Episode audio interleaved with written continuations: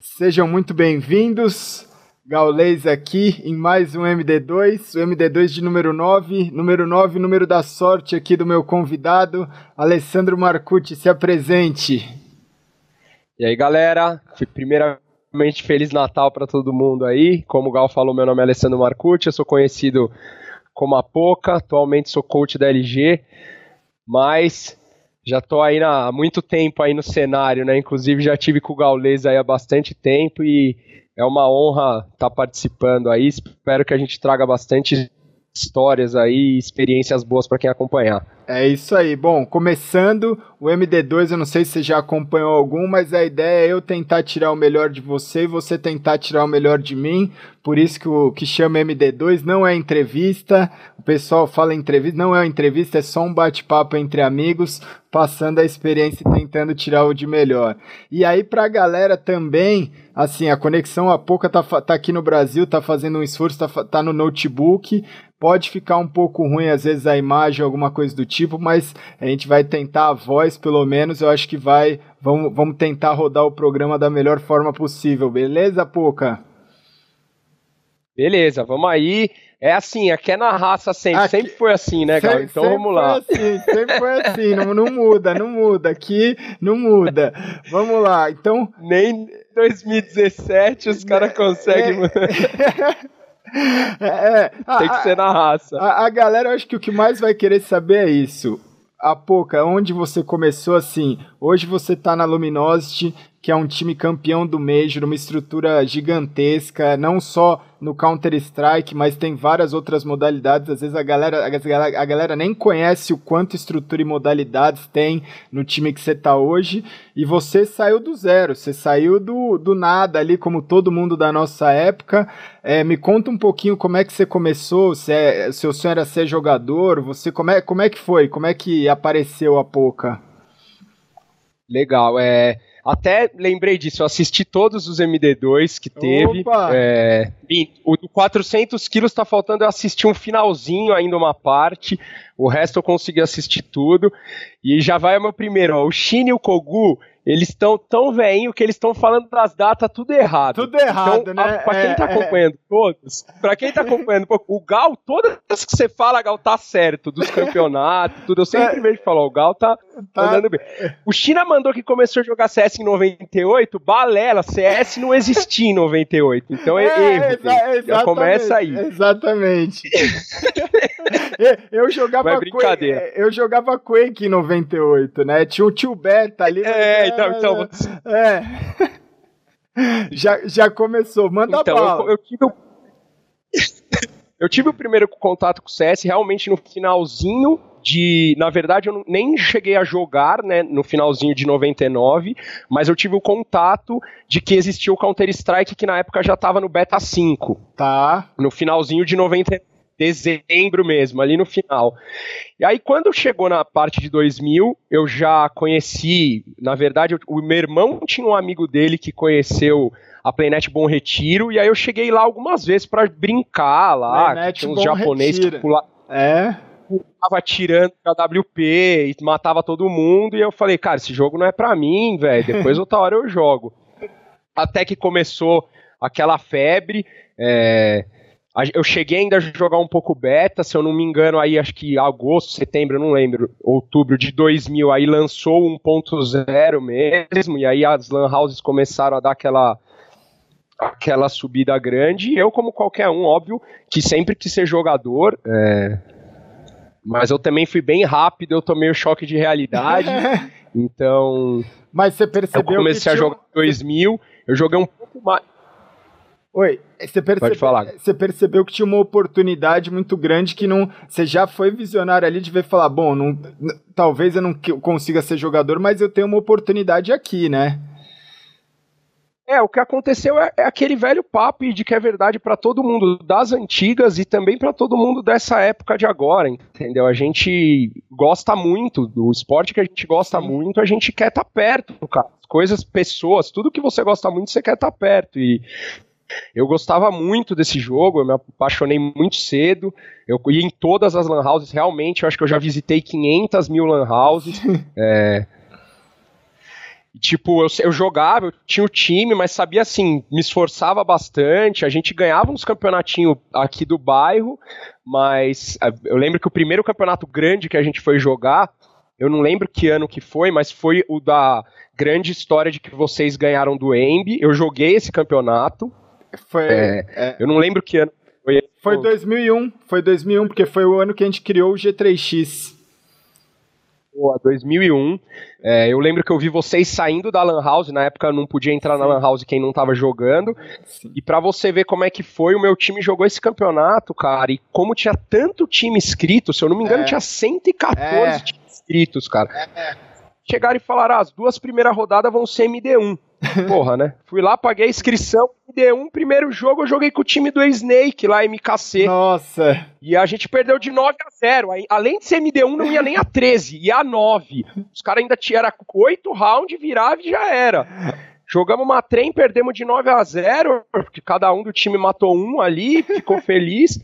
E a galera do time foi foda. Foi a gente era, não sei se era MKC ou se já tinha mudado nessa época. Eu, eu já acompanhava o CS de vocês nessa época. É, eu acho que ali deveria Pode ser. Red Star ou, ou Immortals, porque assim, naquele campeonato foi o campeonato que todo mundo tinha perdido o patrocínio das Monkeys. Então só tinha um time Monkey. A gente teve que virar de MKT para G3X. A MKC, ah, tá. a MKC ela deve ter jogado como Red Star.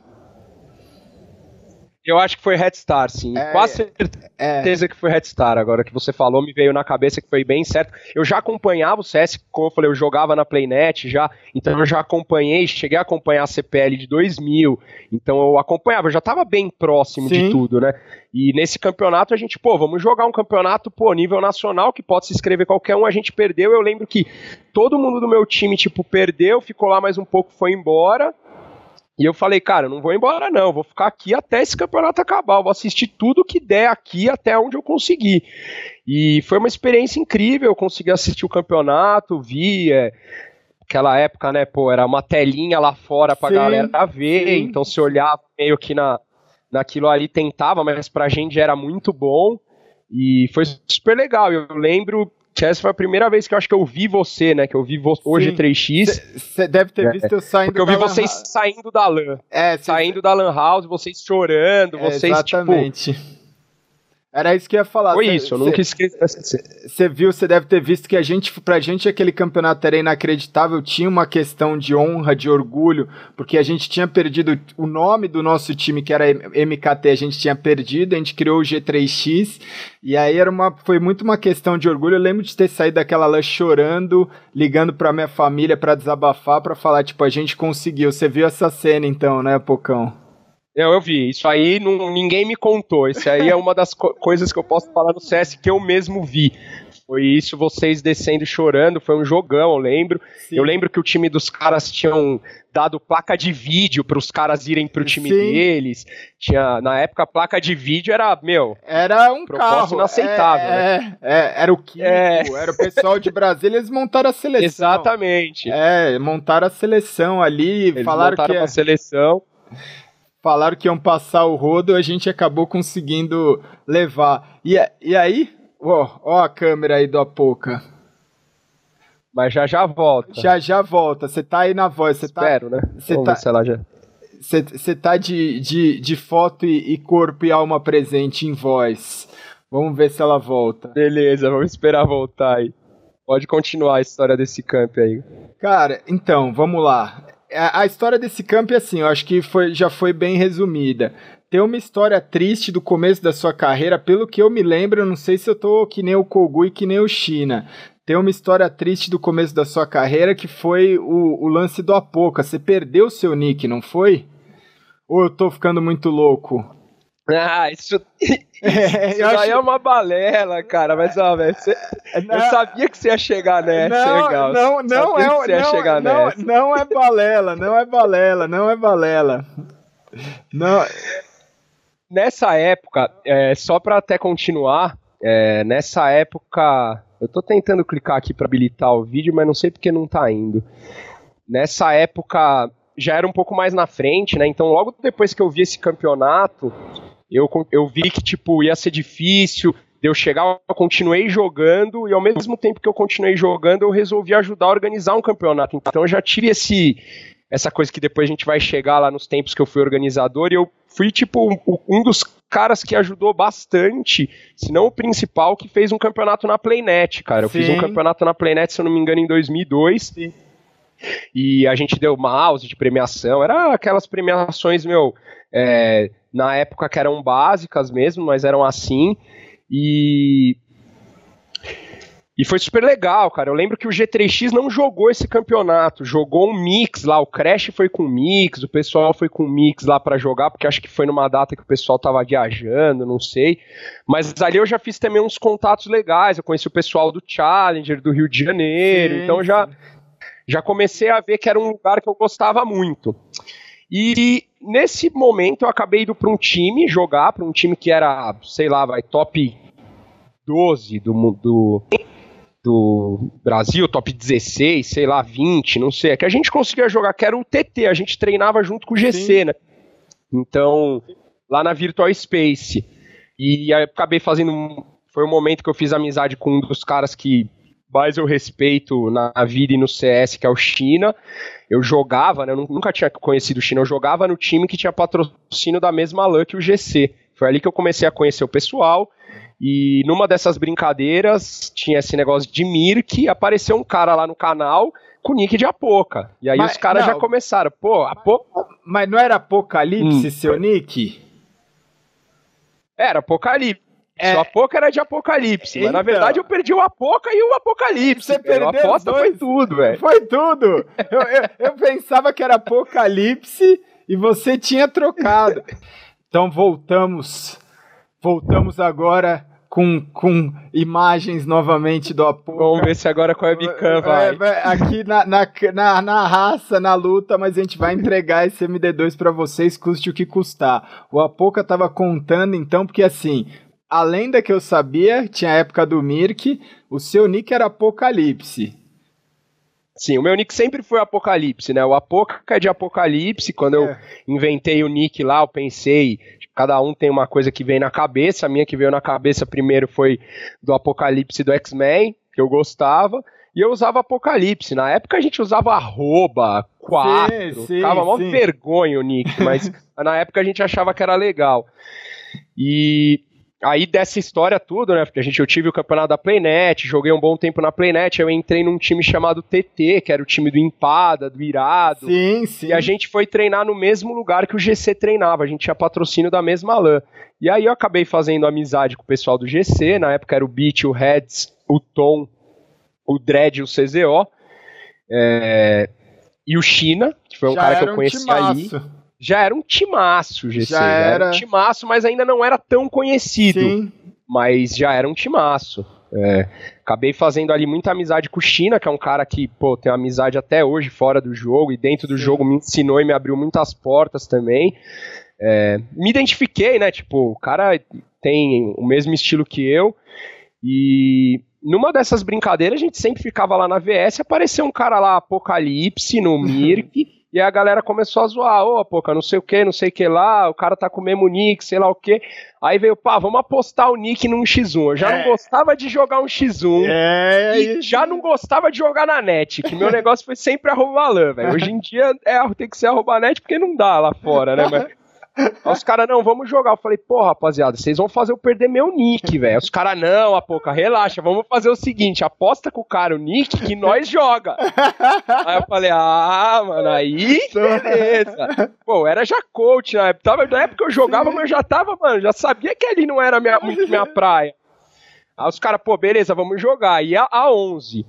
5 cinco rounds, ficou 4 a 1 pro cara com o Beat jogando. Aí eu falei, ô Beat, aí você vai me quebrar, mano. Aí põe o Dread, põe o Dread que o Dread segura a bronca. O Dread jogou, acabou 10 a 7 pro cara, 11 a 7 pro cara, virou, acabou 11 a 7 pro cara, acabou. Aí os caras acabaram, viraram, é, pô, pode escolher seu novo nick aí. Aí foi que eu comecei a abreviar pra Poca. Aí os caras os cara brincavam e falavam, não, a Poca não pode abreviar assim. Eu falei, não, não tem nada a ver. Eu falei que Apocalipse não ia usar mais. E aí. O Beat e o Dread, o Beat e o Dread perderam seu nick. É a... Beat e o Dread, o Cê... Beat e o Dread perderam. Eles lembram disso, eles lembram disso. O Beat tá nativo até hoje. Se quiser MT2, ele lembra ele dessa história. Ele vai falar que jogou um round só, mas jogou mais que um. Olha isso, galera. Você já tinha contado isso alguma vez na sua vida, Pouca? Só em mesa de bar mesmo, viu? Só em mesa... Só eu não gosto de lembrar dessa história, né? Mas, é, mas eu lembro, eu lembro. O cara perdeu o nick e ele perdeu o nick sem jogar, usando os Quem rouba perde. Eu falo, galera, quem rouba perde. Se o Apoca tivesse jogado, ele tava com o Apocalipse Era... até hoje. E até brincava isso, falava, galera, se eu tivesse jogado, eu teria ganho, viu? Os caras, não, pô, ele perdeu, perdeu.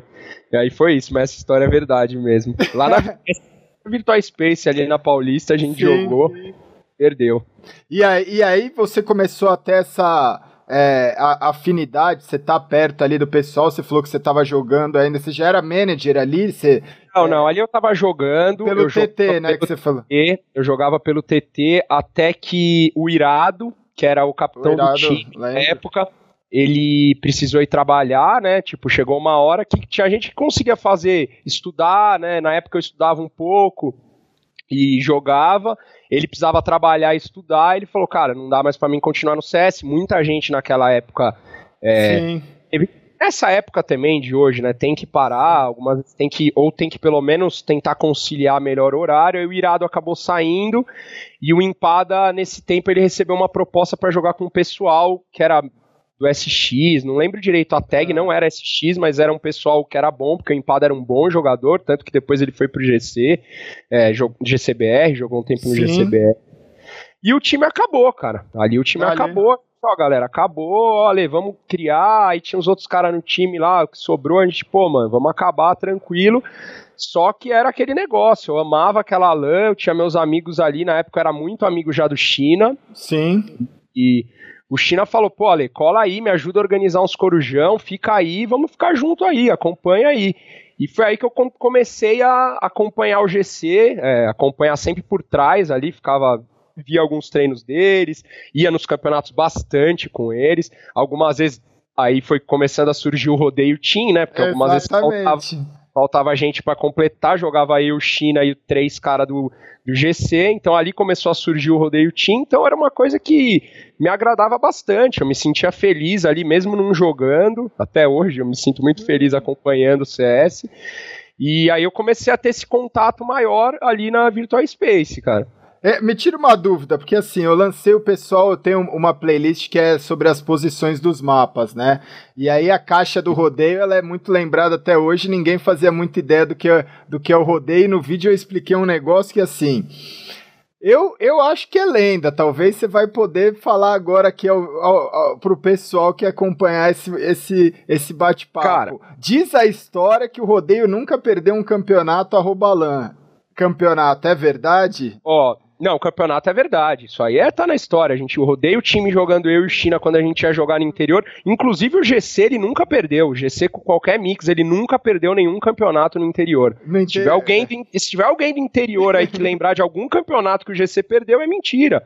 É a verdade. Não era eu que jogava. Eu jogava algumas vezes no rodeio time, mas o GC ele ia pro interior, ele literalmente era 100% de vitórias campeonato que eles iam, campeonato menores, né? Não, é, quando a gente fala pessoal entender campeonatos do, do, do interior, é porque assim, na época, teve uma época que o G3X já tinha um patrocínio, a gente tá. E, e, patrocínio que eu digo não era nem ainda da Intel. Tinha uma época, né, que a gente tinha um patrocínio não, tinha a Challenge, tinha outros times que a galera, a gente jogava os campeonatos maiores assim, tinha campeonato Exato. Todo, em São Paulo tinha campeonato todo final de semana, toda lan house tinha campeonato.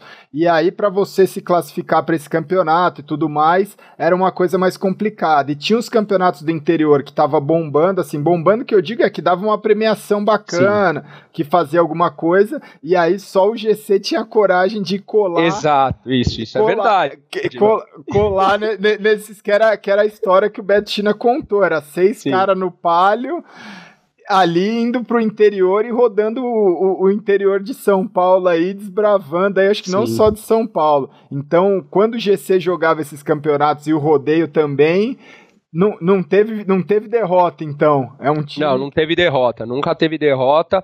É...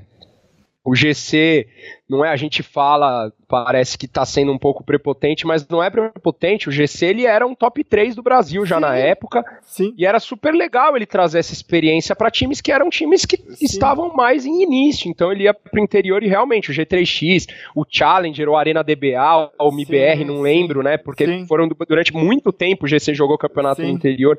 Esses times não iam, eles não iam para é, campeonato. É, é. Até os é, até os times tipo os Tier 2 ali que a gente poderia co considerar, tipo o IS, X, o Revolt Sim. do Rio, o Insanity, eles não iam também para esses campeonatos Sim. do interior. Então, tipo, o GC pegava a galera realmente que era uma galera que tava, ainda não tava num nível tão alto. E aí o GC não perdia, não tinha nem chance mesmo. A história do China, acho que ele contou uma história que chegou na final, o cara falou: premiação pro GC e o segundo lugar fica aí, cara. Ele contou e porque os caras sabiam que não ia ganhar, cara. E é verdade. Então, é, e era que o, o, dinheiro do GC saía disso, né? O dinheiro da galera saía disso, Sim, desse, ele... desses campeonatos. Então o GC era é, é, era guerreiro mesmo. E aí, em relação a isso, você teve uma experiência que eu acho que poucas pessoas tiveram na vida, que era isso. Você falou assim: eu não consegui ser jogador profissional, mas você esteve ao lado e você jogava no rodeio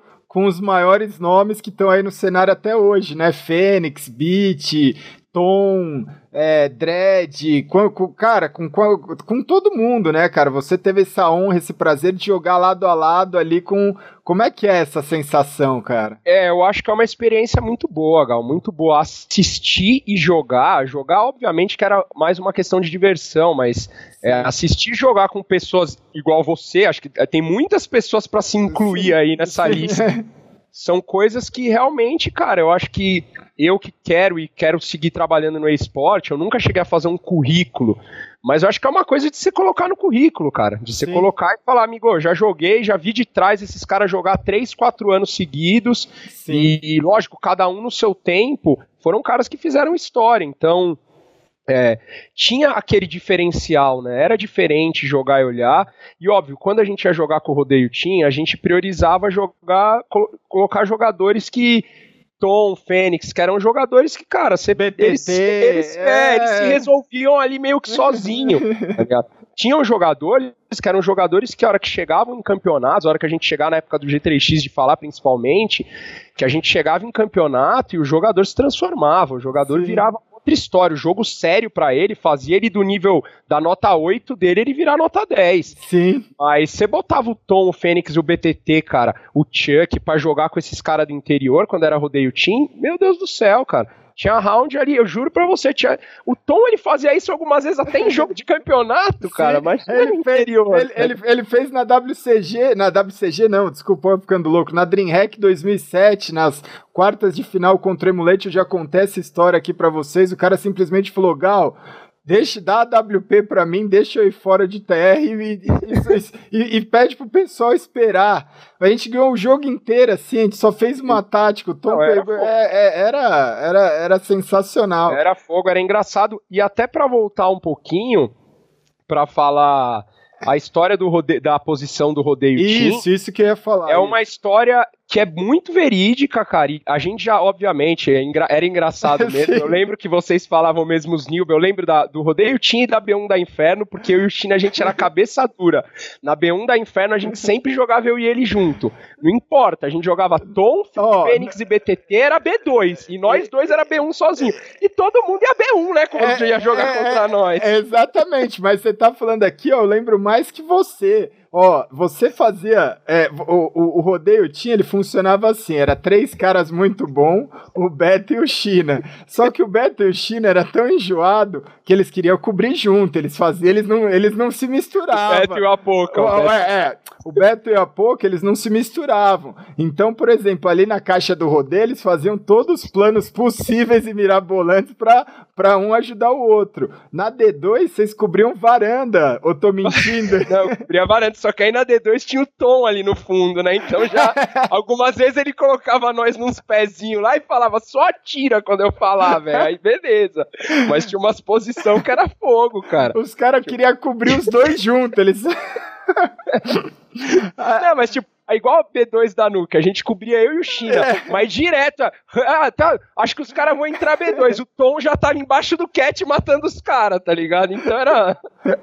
A galera deixava nós, mas naquelas também. Mas vocês cobriam tudo junto, na trem vocês cobriam o quê? Eu não tô Na trem a gente cobria B1, velho, B1. na trem a gente ficava dois, dois B1, velho, o China pegava W algumas vezes na trem, era difícil de assistir, velho.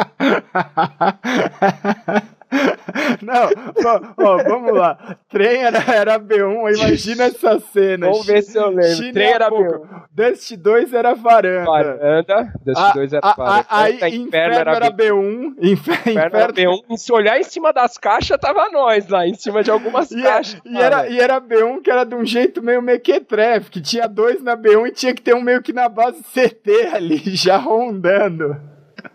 né? É. É assim, sempre, sempre tinha alguém rodando. Aí, é, qual mais? É, Nuke. Nuke é, era, era, era B, B2 ali. Mas na época tinha cinco mapas só, né? Acho que a gente não jogava na época em Mix, não jogava CPL 1000, esses não, mapas. Não, não jogava. A gente falou. também na época que já tinha. É, não. Era esses daí, era Trem, Nuke Inferno, Dust 2 e, e qual mais? Tá faltando algum? Trem? Nuke, Inferno, Dust 2? Acho que a gente só jogava isso, né, cara, nos mix, Só jogava né? isso aí, depois a gente tem que lembrar, tamo velho, ó, tamo esquecendo até de algum mapa aí. Mas era esses da ah, Inferno a gente falou, né? Infer Inferno falou. Era, é, era, era, era quatro mapinhas ali, a gente treinava isso, era quatro de dez. Tinha mais algum mapa aí que encaixava, às vezes, uma CPL 1000, uma Mirage, já, já tinha depois, mas isso foi depois. No, depois. no, no raiz mesmo, era, era, era esses mapas aí que a gente jogava. E aí, você, disso daí, você, na verdade, assim, até o seu Liquipedia tá errado. Até o seu Liquipedia tá errado. Aqui fala que você começou como coach do G3X, mas você não começou como coach do G3X. Não, não comecei. A, eu vou ter que voltar porque eu preciso contar a história que eu lembrei. A posição do rodeio team, ah. ela virou bem considerada quando o rodeio team jogou a Servus Cup 1 ou 2. A gente, essa história é bom pra galera de hoje em dia. A gente jogou contra o time que na época era o time do Crashers, já. Ah. Era um time mais ou menos lá do Crashers. E a gente ganhou a final deles, Winners, se eu não me engano, de 13 a 2. time, e... do, time do Crashers era o time do Fallen depois. Era o time do Fallen, era é, o time do Fallen é, já nessa época. É. A gente jogou na Servus Cup lá de Botucatu. Eu não lembro é, Batistuta, era os caras, os caras depois ficaram muito bons esses muito, caras, sim. inclusive, mas nesse era bem o começo deles, né? Eu tô falando, tipo, de zoeira, porque era bem o comecinho deles. E a gente perdeu o pistol para eles na Nuke, e ganhou um eco, eu e o China, escondido na caixa do rodeio, a gente matou cinco na B2. Foi a primeira vez que nós dois viramos pros três pro player e falou, amigão, olha que tá resolvendo esse jogo, velho. Aí essa posição começou a crescer, crescer, crescer, crescer que os próprios jogadores é. de Tom Batata começavam a falar, é o rodeio, é o rodeio, tá no rodeio, tá no rodeio. E aí ficou, cara. Exatamente, até hoje você e o Beto têm uma posição... Tem eu uma... falei eu falo pros caras da LG brincando até hoje, pô, gostei pra caramba quando voltou Nuke, velho. Porque Nuke, vocês vão ter uma posição que era nossa, velho. É, vocês vão falar uma posição que era de coach, velho.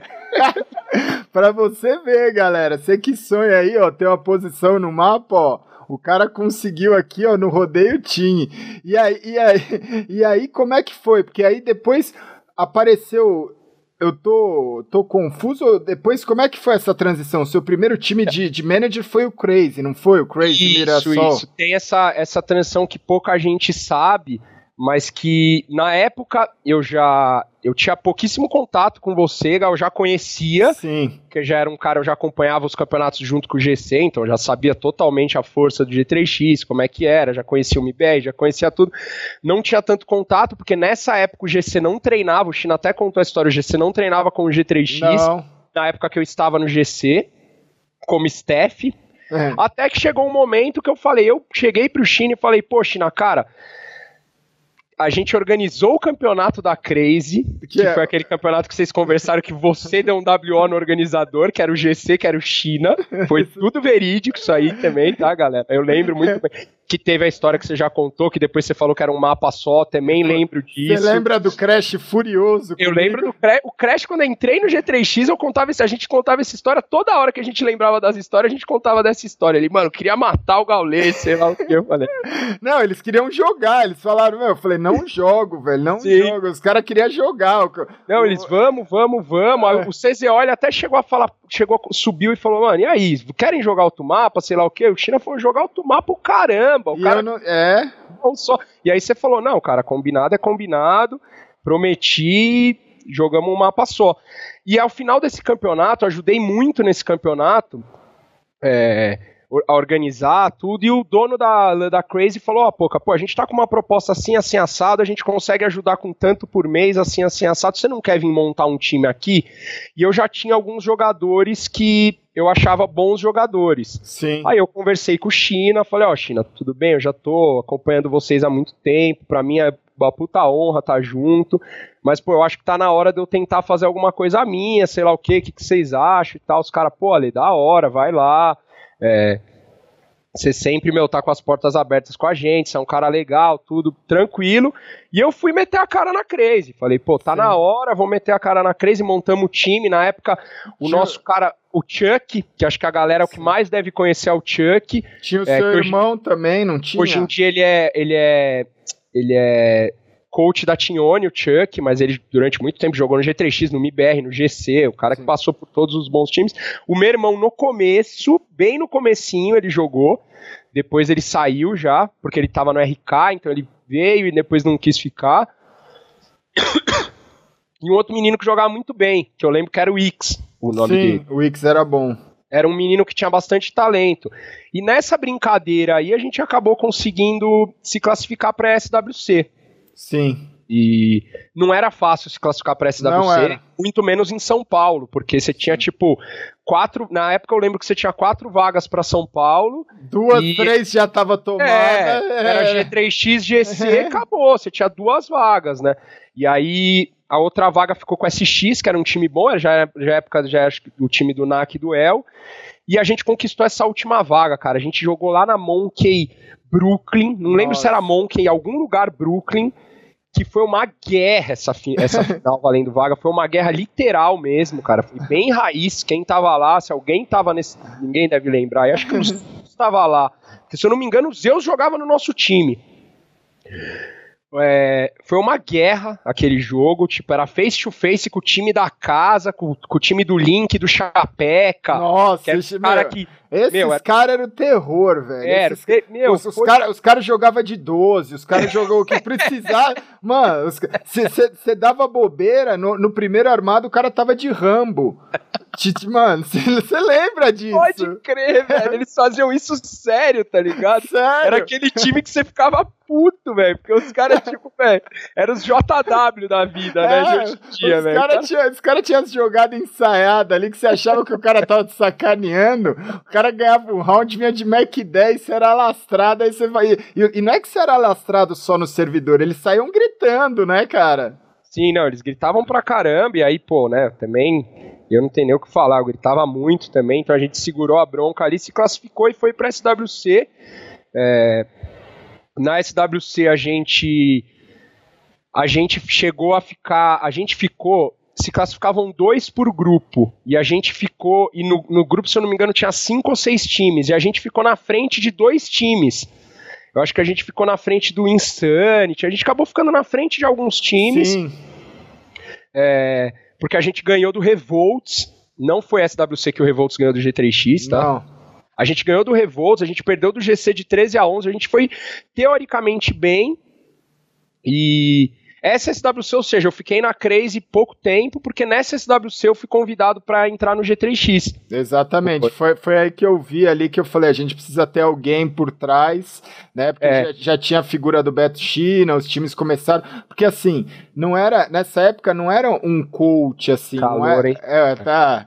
Não é. Aqui em casa tá fogo. É, não, não era uma época assim que a pessoa tinha a figura do coach ainda, né? Era a figura Sim. do manager mesmo, que era o cara que regrava, era, era, o, era quase um life coach, o cara que mar, marcava os treinamentos, que ajudava o time, é, auxiliava. Eu, eu acho que nem mudou quase nada para hoje é. em dia, mas a gente, a galera fala algumas terminologias diferentes, mas é, a gente vai chegando nesse assunto, Sim. mas com certeza eu acho que a, a figura central do capitão, do in-game leader, como realmente o líder, é o que durante minha vida inteira fez os times andarem para frente. Então, tanto no GC quando eu era staff, o China ele tinha muita importância, Sim. mas lá dentro quem segurava a bronca era o CZO, eram os Sim. caras que parava ali, respeitava ele, ele sabia coordenar os moleques para a gente ver, a gente sabe a história do CZO no G3X, sabe que o CZO não era um jogador de tanta Sim. skill, e o cara ganhou o campeonato do, de Brasil aí de todo mundo, então é, era um cara que realmente também vale ser mencionado, e aí foi a primeira vez que eu tive contato real com você, óbvio que eu já respeitava muito o G3X, mas eu não tinha pouquíssimo contato, foi muito surpreendente para mim, Sim. foi um dos dias mais felizes da minha vida, eu falo até hoje, porque cada um tem suas metas, né, e para mim ali, tipo, eu não esperava, e a hora que eu recebi só esse reconhecimento, para mim já foi muito feliz. Já fala, pô, cara, eu sou um cara que não joga e tô vendo um time que, pô, pra mim é, é um time tenso do Brasil, o cara é o capitão, o cara que, meu, já ganhou tanta coisa, vim falar, pô, Ale, você quer vir ajudar a gente? Eu lembro que você chegou, vocês perderam a final pro MBR, aí você falou, pô, pô, vamos conversar rapidão? Vamos, opa, claro. se quiser. Mas é claro. Aí você chegou, cara, e você pô, foi fazendo a proposta, você falou, pô, pô, a gente tá precisando, a gente tem uns caras que ajudam, mas ninguém que ajuda real mesmo, que tá no dia a dia, que me ajuda também um pouco a controlar conflito, a botar a gente numa linha certa. Aí eu, eu já tava, cara, assinando o contrato de cinco anos. Aí você falou, ah, pô, a gente tá ganhando R$ 1.500 por mês e a gente vai dividir isso em seis. Eu falei, vocês estão loucos, cara. Foi, Aí, é tipo, ali eu falei, cara, que aí, só, não, não, muito bem, então, vou pensar e tal. Cheguei em casa, meu, soltando o rojão, cara, falando, putz, cara, obrigado, Deus valeu. Eu lembro que nesse mesmo dia o Crash, que era um cara que eu nunca tinha falado na vida, falou, ô, Poca, você vai entrar, né? Eu falei, pô, tô muito afim. E o Crash, pô, bem-vindo. Aí a gente vai conversando e o cara virou, tipo, um, um amigaço meu, né? De, tipo, no G3X Sim. era o cara ali que era um grande parceirão, velho. Então aí eu entrei no G3X e aí começou toda essa trajetória no G3X e foi super legal, assim, eu lembro disso, eu não sei se você lembra dessa história, né, Gal, porque eu acho que eu que fui chamado, eu devo lembrar mais. Eu lembro, lembro lógico que eu lembro, como se fosse você ontem. Falou, eu lembro você, você falou, tá... pô, você tava, tava falando agora, eu lembro da cena da LUD, você jogando, jogando assim, coordenando o pessoal da Crazy e tal. Aí eu, eu olhei aquilo e falei assim, cara, a gente precisa de alguém assim. A gente precisa de alguém de calibre, alguém que tenha é, as mesmas missões, os valores, todas as nossas, né, as visões que o G3X tem ali, alguém que represente a gente para estar tá resguardando a gente na hora da partida e fora do no treinamento. Aí eu olhei Legal. e falei, cara, a gente precisa disso. Eu acho que foi partiu ali muito de mim.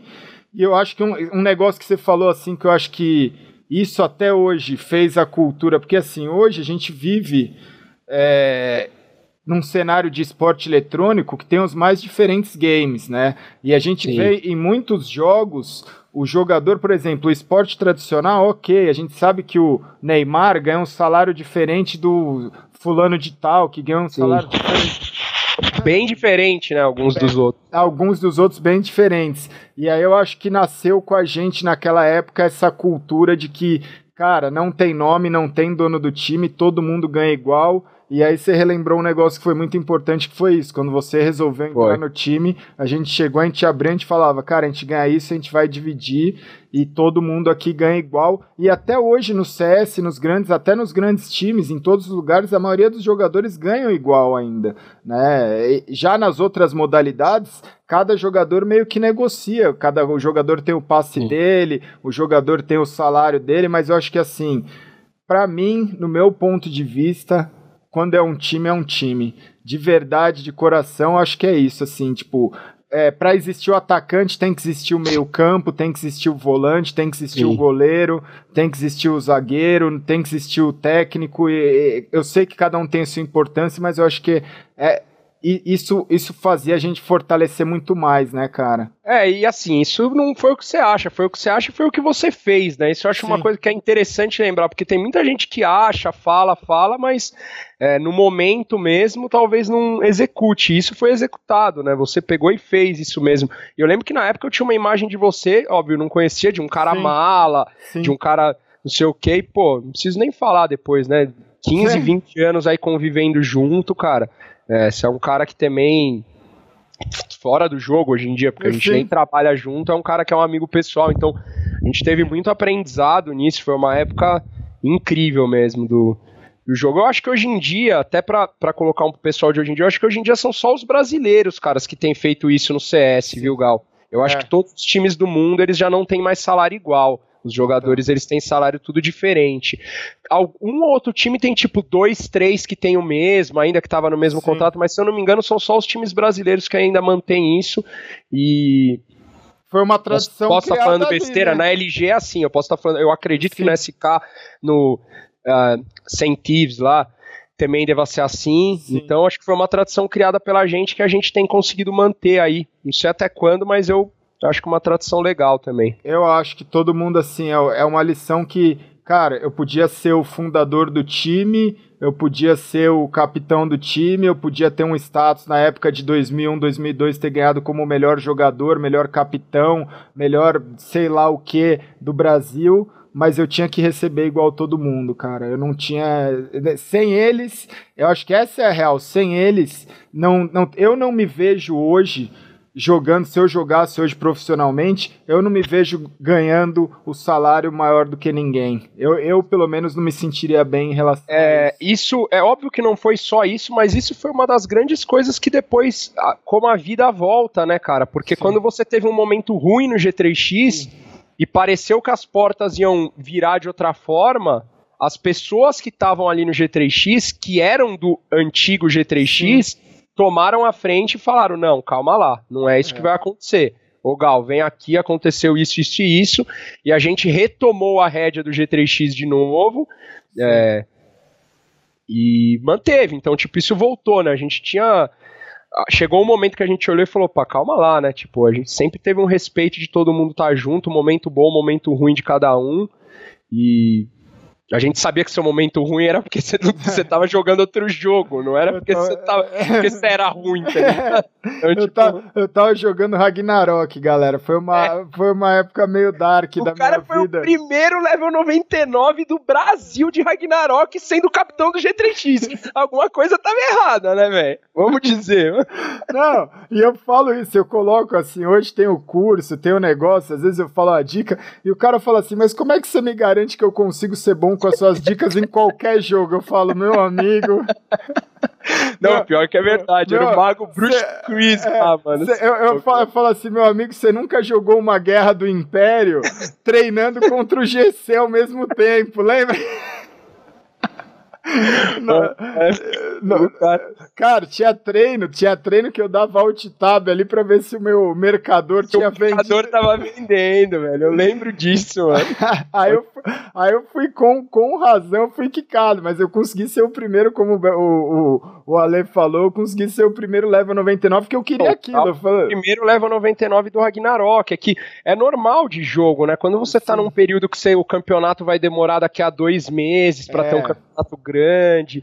Você tem, não tem como, você tem um pouco daquela queda ali de rendimento e até mesmo de motivação, né? E na época você estava jogando Ragnarok, tá, o Ragnarok era uma febre, né? Era uma, uma febre. Brasil ali.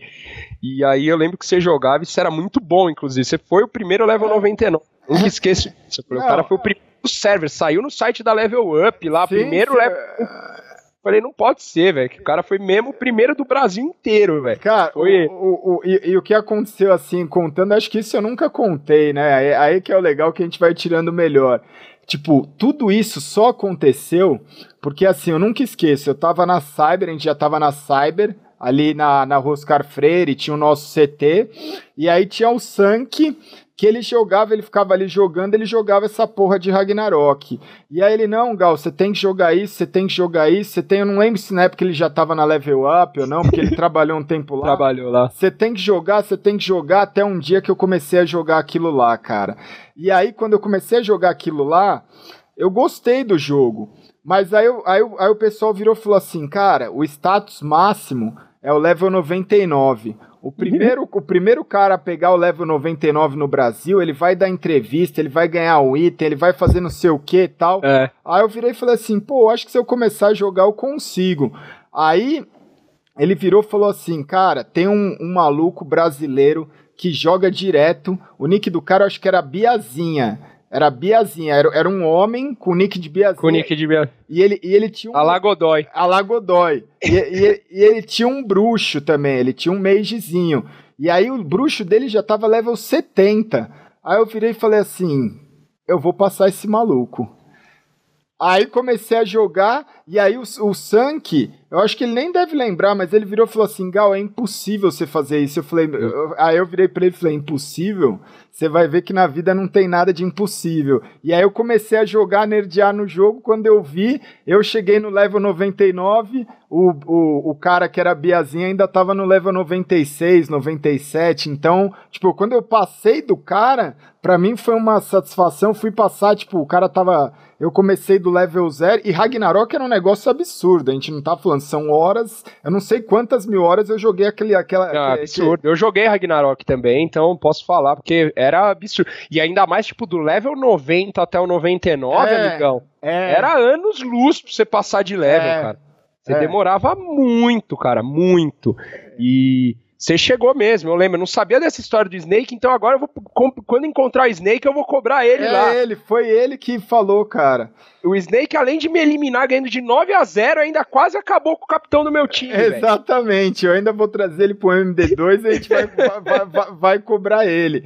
E, e aí, nesse lance, cara, no G3X, qual foi a experiência assim que você teve pra galera? Que a gente viajou muito, você pegou uma época boa ali, né? Porque você pegou uma época que a gente já tinha um patrocínio, se eu não me engano. Você entrou, peguei, a gente já, é, já era peguei, Intel. Já né? era Intel, já era Intel. É...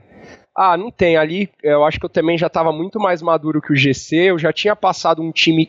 Eu já tinha passado um time que eu era a segunda. O, o cara que era por trás só mesmo, um staff, tipo um estagiário. Sim. Eu já tinha passado um time que era meu, que a Crazy era praticamente meu mesmo. Sim. E eu tava agora indo para um time que eu ia realmente auxiliar, que eu ia ficar. Então, assim, foi com certeza a maior experiência da minha vida no esportes, a época que eu fiquei no G3X, com certeza absoluta. Não falo isso porque estamos fazendo com você, Sim. mas todo mundo sabe disso.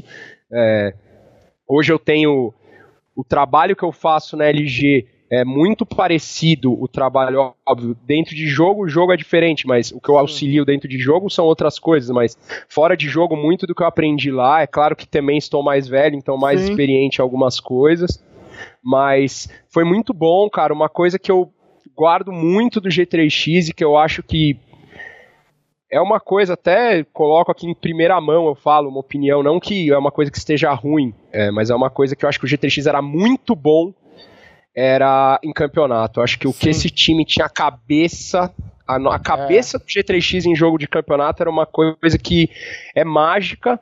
É, agora eu vivo a LG, eu fiquei muito feliz esses últimos dois campeonatos, a cabeça que a gente teve. Eu já falei para eles que eu acho que a gente tem que crescer ainda mais ainda, porque a cabeça que o G3X tinha, é lógico que eram tempos diferentes, jogos diferentes, adversários, não importa eu não, não, julgo isso, eu não estou julgando técnica, eu estou julgando Sim. uma coisa que para mim é muito importante qualquer esporte e esporte de verdade, que é isso Sim. aqui, cara.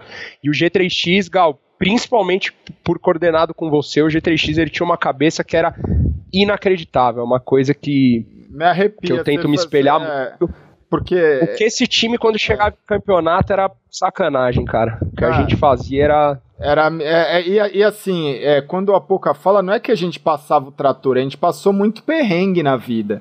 Ali na época do G3X que a Poca pegou, a gente tinha o GC no auge, a gente tinha o MIBR já com patrocínio, a gente tinha muitos times assim, passava treinos e treinos que a gente ficava sem ganhar dos caras, os caras iam fazer bootcamp e tal, mas eu acho que o Apoca tá, tá falando assim, me corrija. Cara, a gente perdia treino. É. Eu lembro que antes de uma WCG a gente perdeu o treino pro time do Zeus, o IE.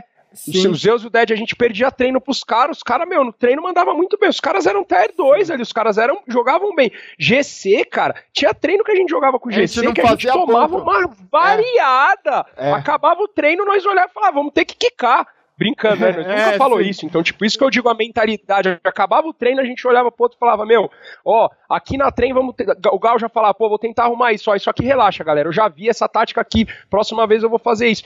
E eu lembro que a gente ganhou uma WCG que a gente teve uma semana, cara, que a gente perdeu, tipo, treino a rodo, cara. A rodo pra time S, X, GC. Perdemos treino a rodo, MBR a gente não treinou.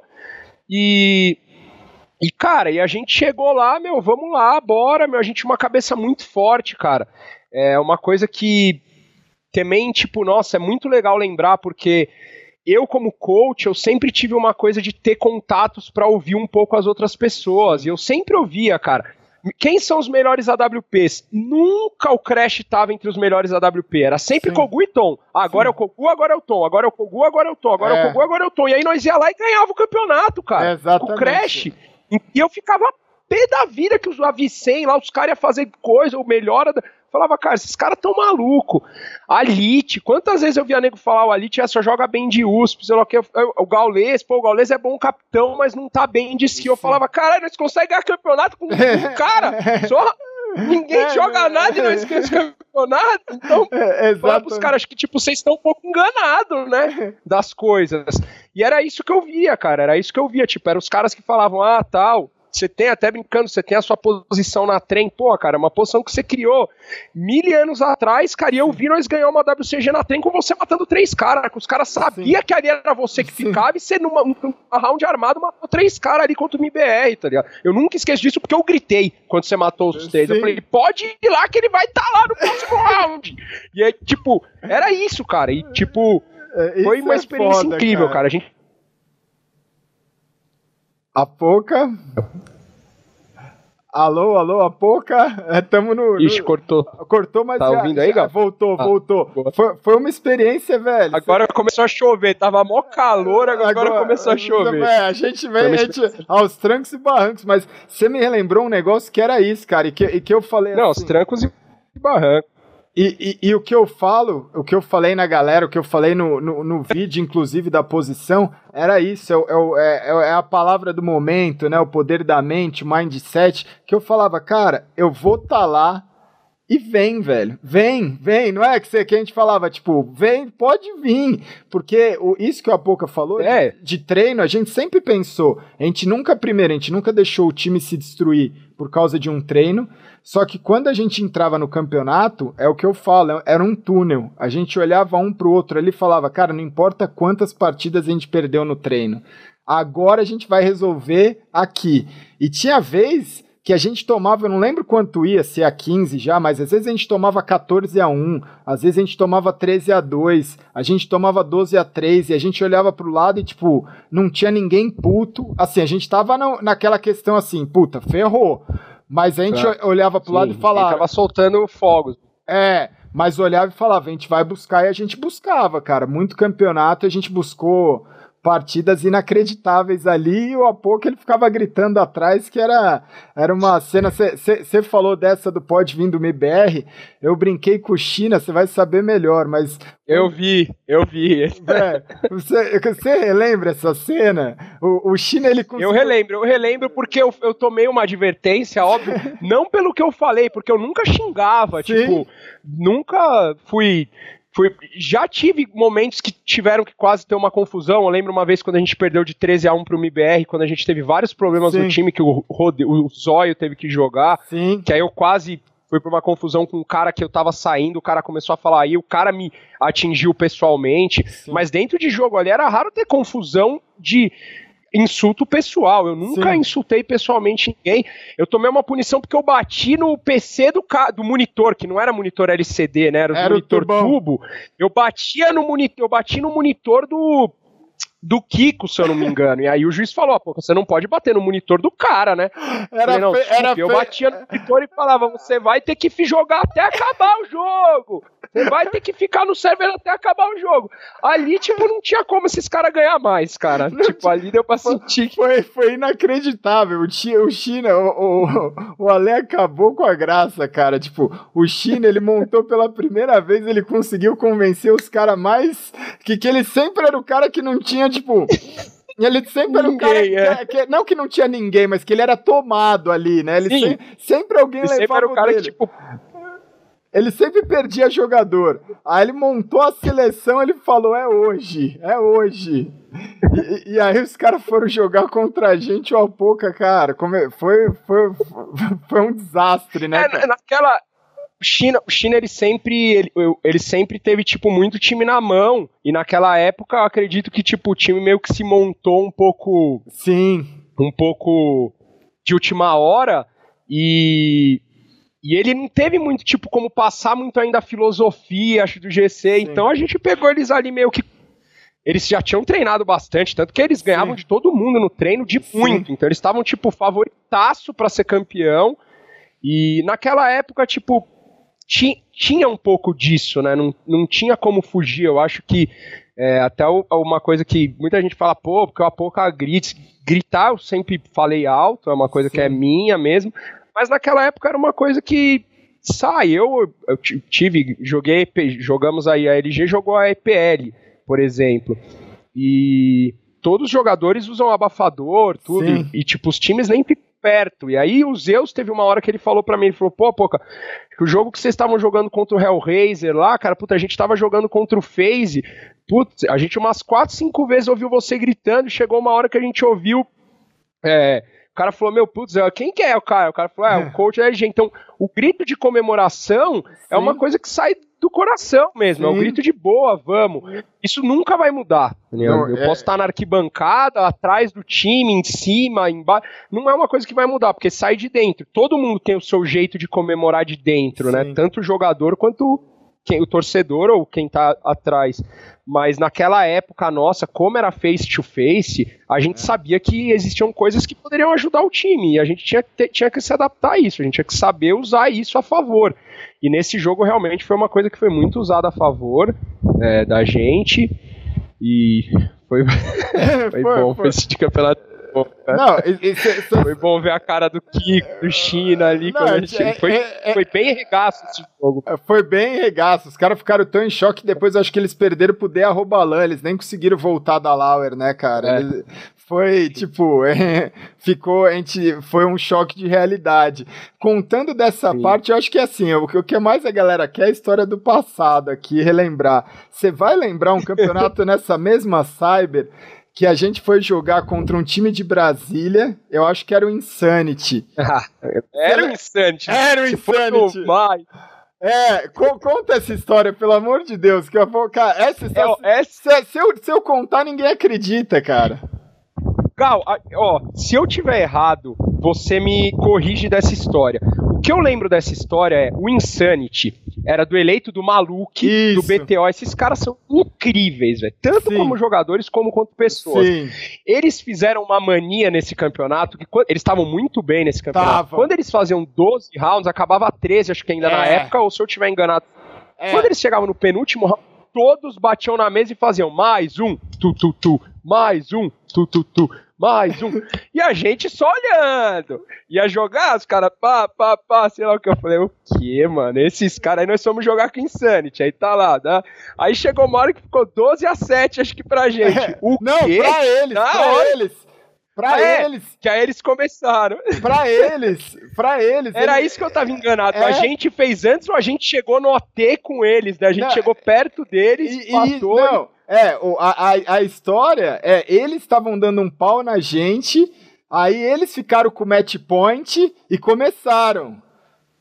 Foi, a, lembrou, lembrou, eu não tava lembrando se tinha sido tão louca assim a foi, história, foi, foi, Porque eu falei, mano, será que os caras gritaram e a gente empatou e depois ganhou? Isso, foi isso. Tipo, os caras foi ficaram... isso os, ca os caras tipo, fizeram 12 a 7 e foi isso que o Apoca falou. Os caras começaram mais um e na nossa frente, tum, tum, tum.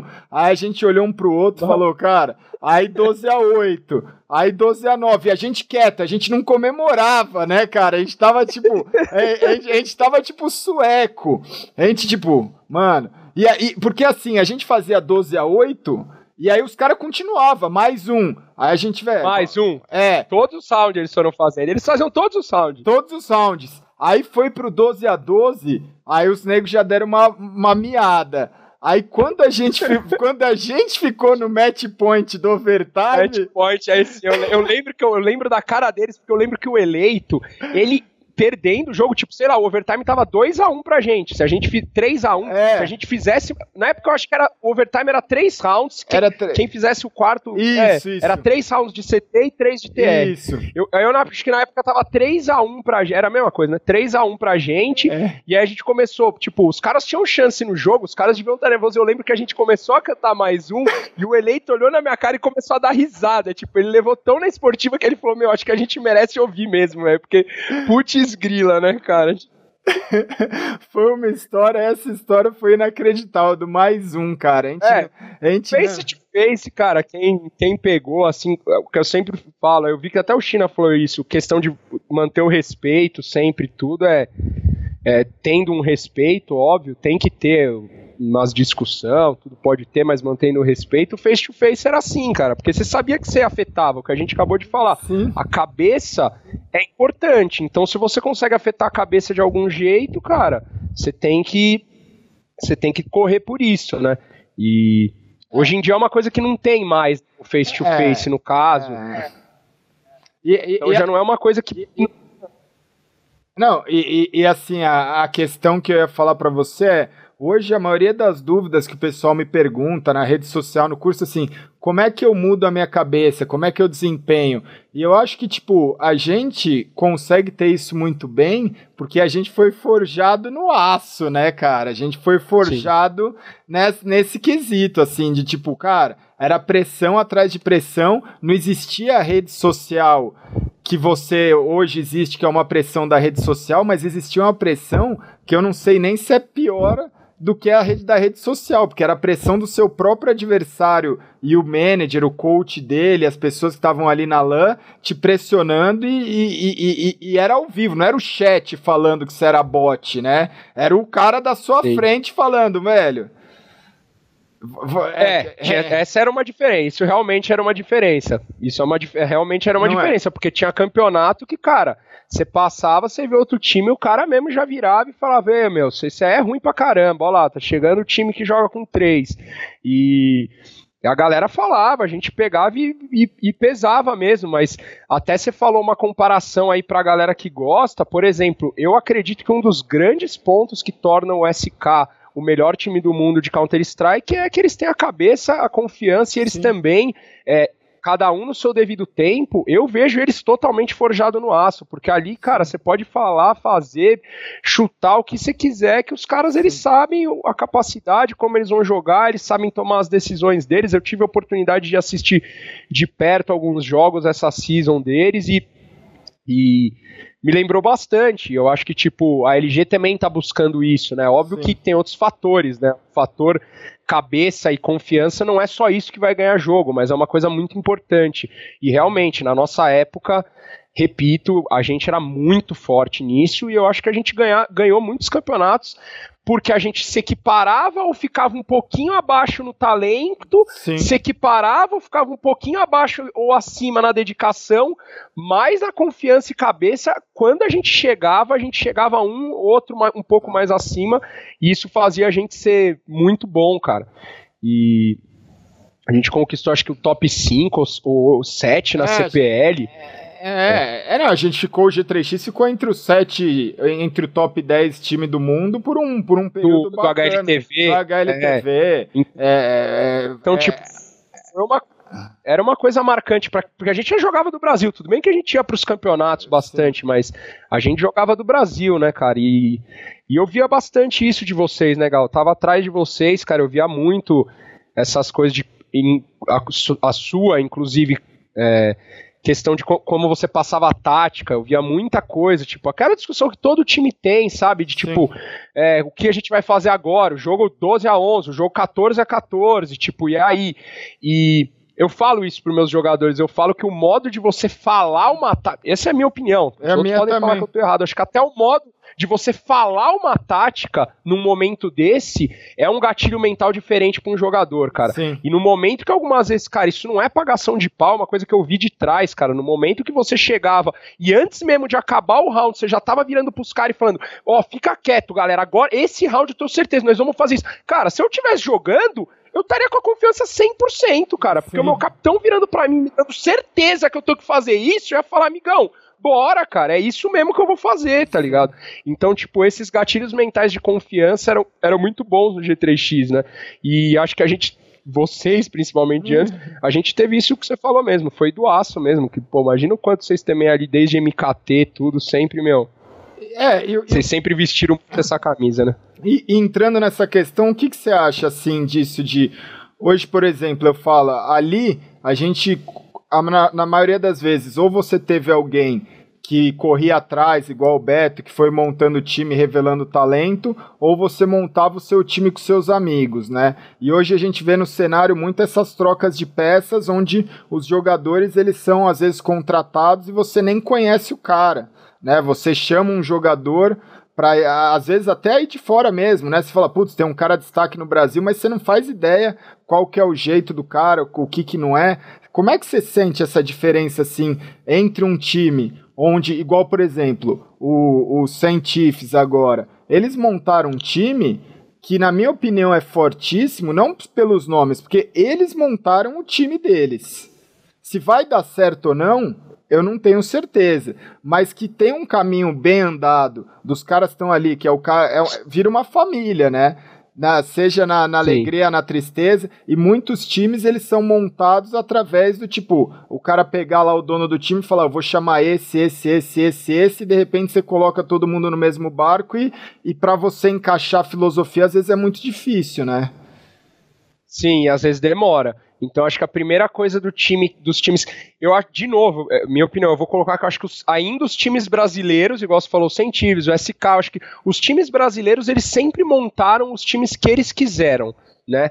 Eu acho que a LG, eu acho que tipo a gente tem o grande mérito também da LG, a gente foi construindo uma família muito boa. É, como eu falei, os jogadores da LG para mim tem muito talentos que estão lá, então é um pouquinho passo a passo, ali o que eu falei, melhorar um pouquinho confiança, entender, acho que essas colocações que a gente chegou já tem que mostrar para eles onde eles podem chegar, né? É, mas eu acho que os brasileiros eles mantêm isso, mas realmente o, o europeu e até a América do Norte não tem isso. Por exemplo, Pô, pouco você não tá de dentro, mas eu sei que o Cloud9 não foi montado por um cara, tá ligado? O Cloud9 foi montado por um cara, pela organização mesmo, né? Óbvio, com caras opinando, Sim. mas com caras direcionando. Provavelmente o Phase foi a mesma linha, tipo, cara, vamos montar isso, isso e isso, vamos juntar, contratar esse que é bom, Sim. esse que é bom, esse que é bom. E, e eu acho que vários outros ainda têm isso daí. É, eu acho que tipo é diferente. Realmente na nossa época a gente não via isso, não existia isso aqui.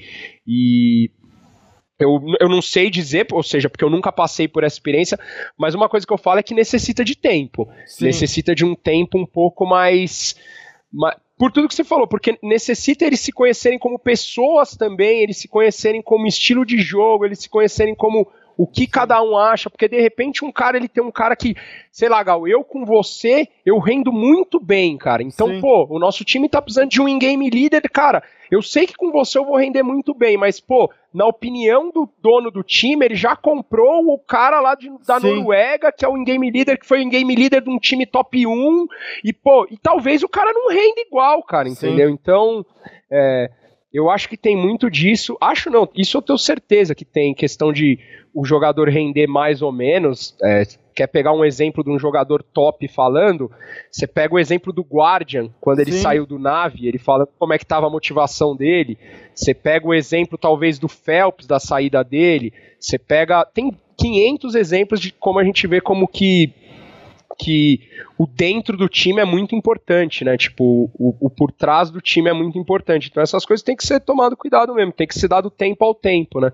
É, e juntar uma família mesmo. E quando você junta estranhos para tornar uma família é muito mais, mais trabalhoso, né? Porque aqui, aqui passando pra galera, às vezes é isso, é muito mais fácil você montar um time com seus amigos, que é o que muitas vezes aconteceu. A gente nasceu de um time de amigos do mesmo bairro que chegou no, pro mundo. O GC é a mesma coisa, né? De, tipo, são jogadores. A gente nasceu todo mundo ali naquela mesma é, naquela mesma época, e a gente conseguiu provar que com amizade e com a cabeça certa você consegue chegar no lugar que você quiser. Né? Então, às vezes o cara fica pensando assim, putz, eu preciso jogar, mas eu quero jogar com fulano de tal, que é da outra cidade, que já tem um nome famoso, e às vezes o cara que pode ser um parceiraço seu e aprender junto e evoluir, tá aí na sua, no seu quarteirão, no seu bairro, na lan house da sua cidade, né, cara?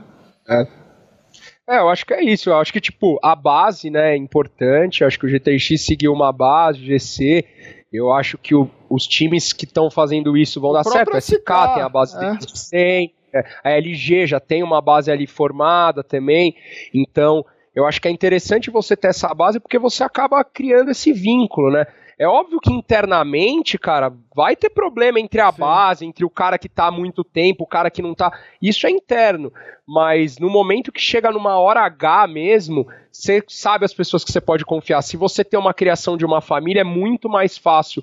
Não é a questão de você trocar o jogador ou não, é a questão de você viver um momento difícil, né? Você se sente muito mais confortável em viver, Sim. porque você sabe que se você passar um momento difícil, você tá com pessoas que são muito mais confiáveis, né?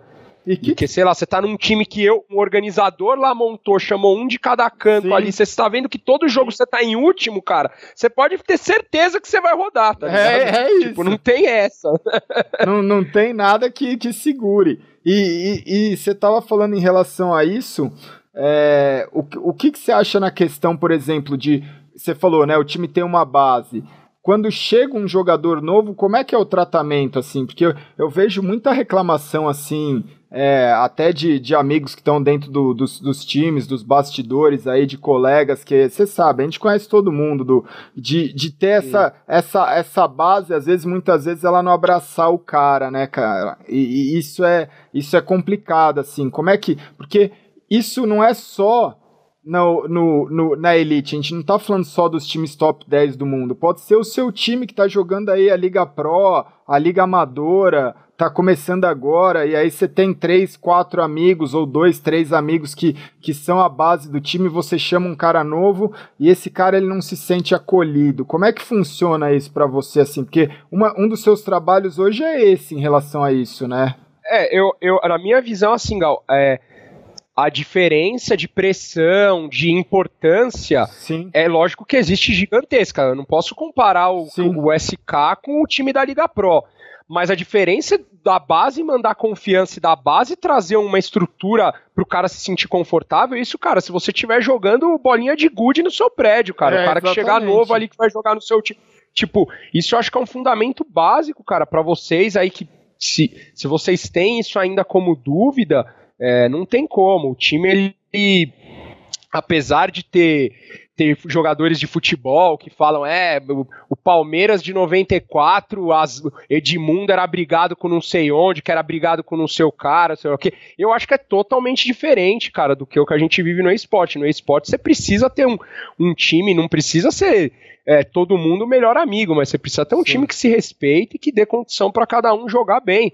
Se você pensar no próprio Phelps, isso o SK falou, né? Que no começo eles tentaram é, se adaptar, deixar o Phelps ao estilo de jogo dele, e depois eles tiveram que tentar, eles viram que não estava dando muito certo, e aí eles tentaram adaptar o Phelps. O Phelps tentar se adaptar ao estilo de jogo deles.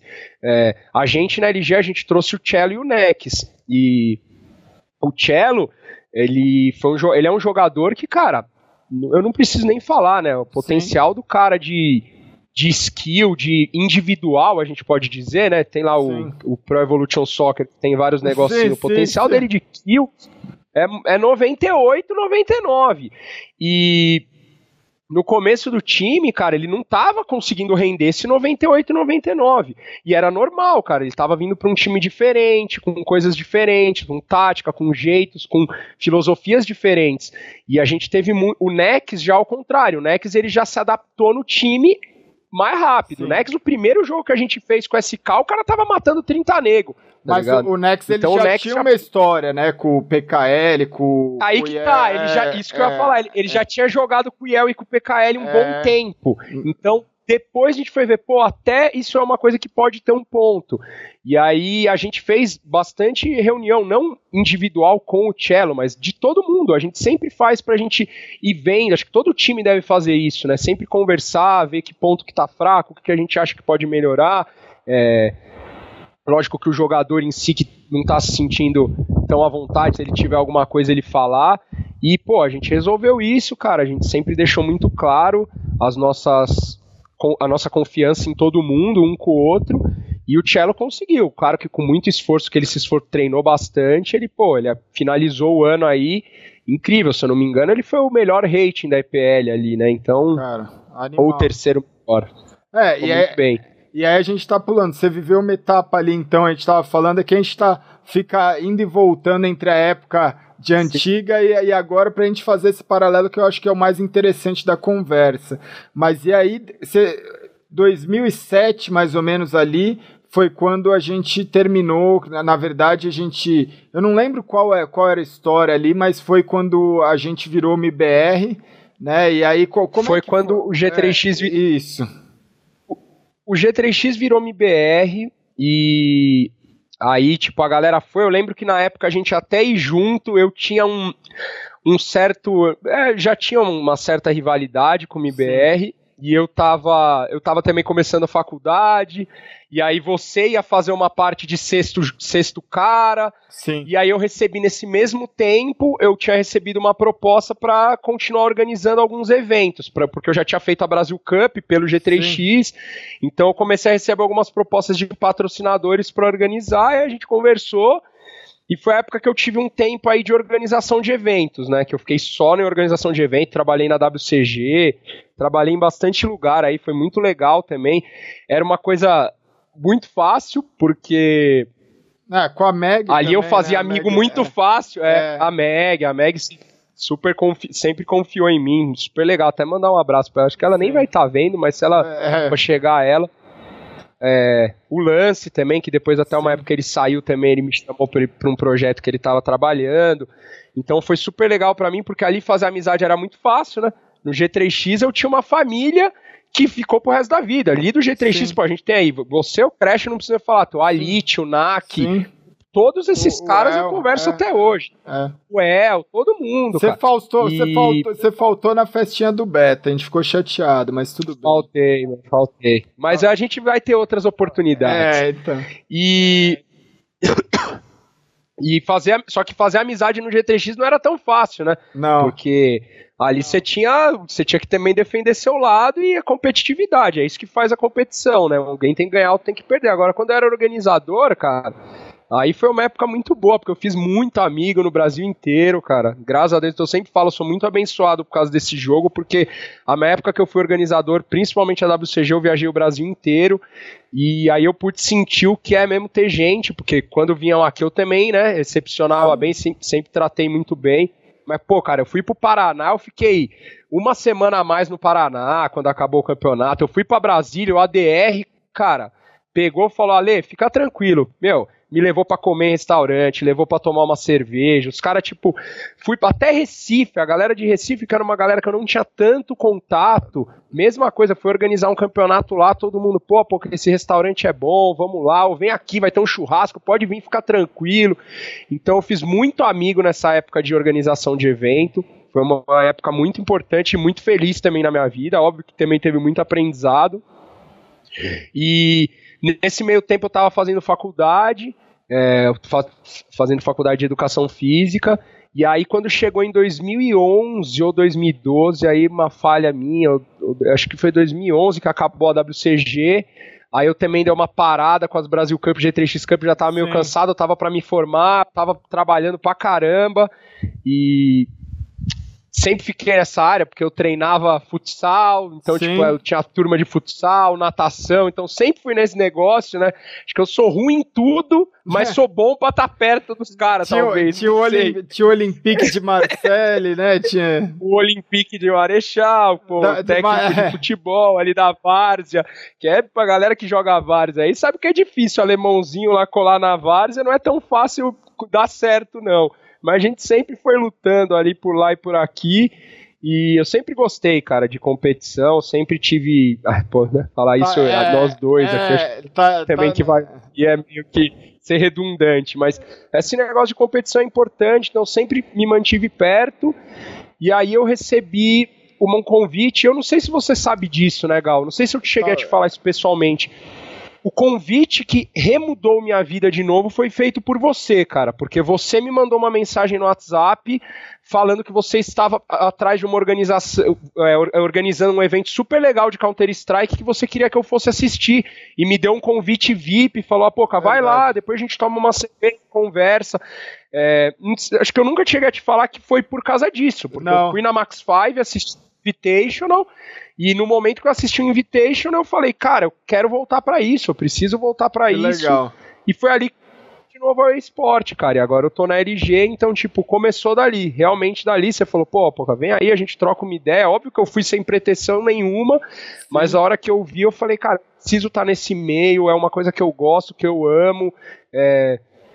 Eu recebi proposta a mesma coisa, cara. Eu fui trabalhar em times, cara quando eu entrei de novo aqui, eu falei pros caras, meu, eu não quero um real, cara, eu não quero Sim. um real, quero aprender aqui desse jogo, vou estudar bastante o CSGO, vou ver bastante como é que é, vai ser para mim importante estar tá com os caras, e, e dali foi indo, né, a vida foi indo e tamo aí. Não, não sabia, é assim, eu sabia que você estava afastado, né, sabia que, que era uma pessoa que quando a gente começou a movimentar o Counter-Strike de novo e eu vi ali no Invitation, pra vocês terem noção, eu, tava, eu também estava um pouco afastado, assim, não do esporte eletrônico, mas a Invitational foi o quê?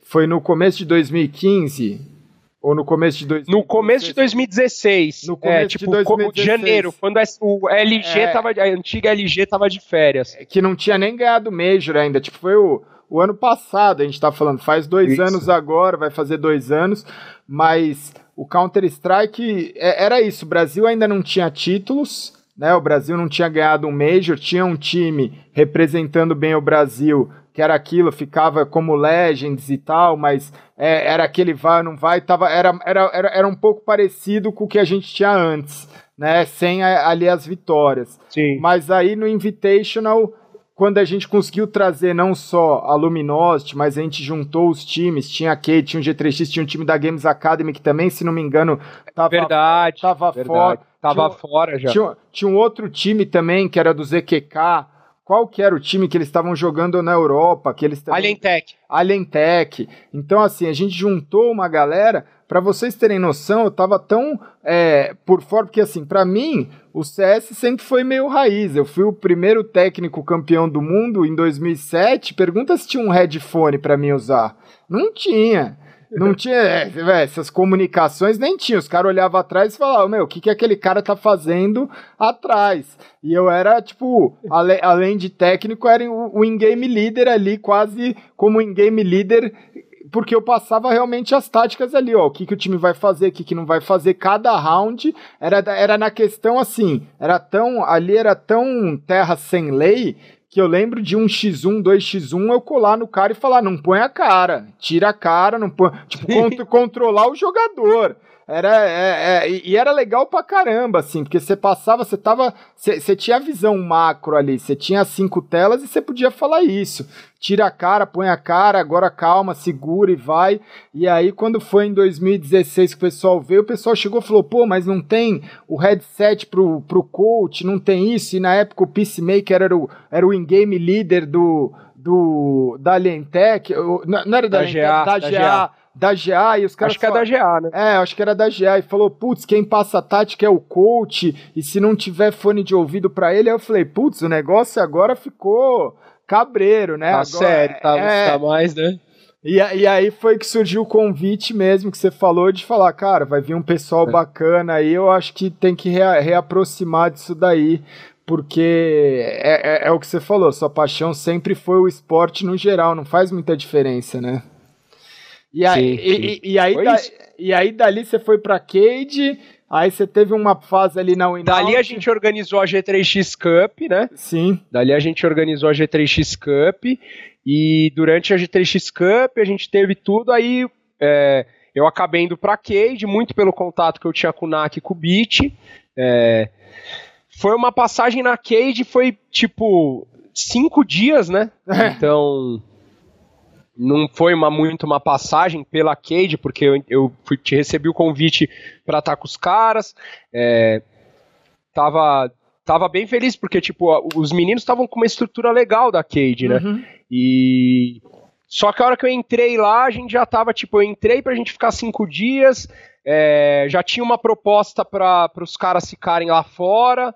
E aí a gente acabou indo para o Inaut. Quando a gente foi para o Inaut, a gente também já tinha mudado a line, então é, praticamente a Cade foi foi uma passagem uma nula, né? É. E aí é, foi, foi nula mesmo, foi muito rápido. É. Eu só vi jogo deles, tipo, fiquei lá, Sim. assisti um campeonato que eles jogaram e depois a gente já tava com outra line em outra organização.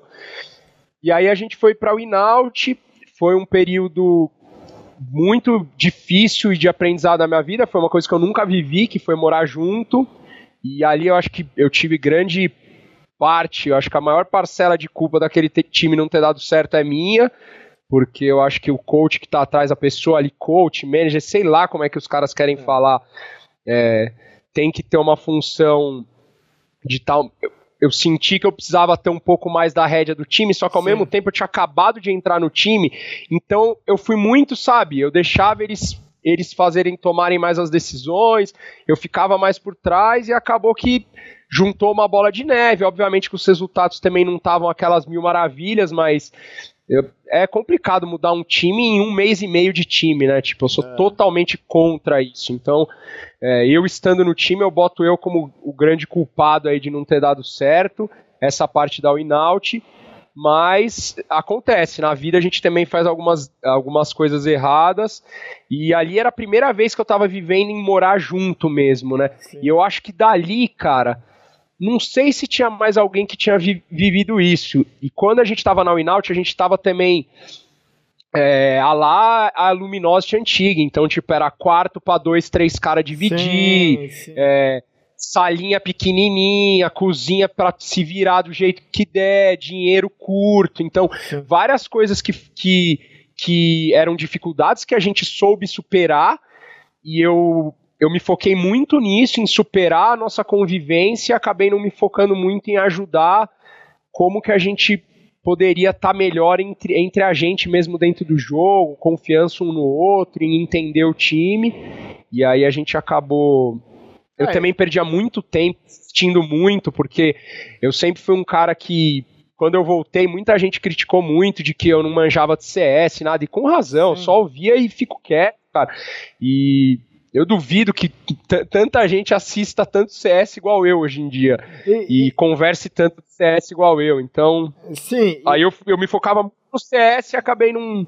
Sei lá, é, faltou e, ali minha parte. Não, e, e, essa line, ela era meio assim, é, era, era uma mistura, né? Porque você tinha o Beat, o Destiny, o NAC, o PKL e o IEL.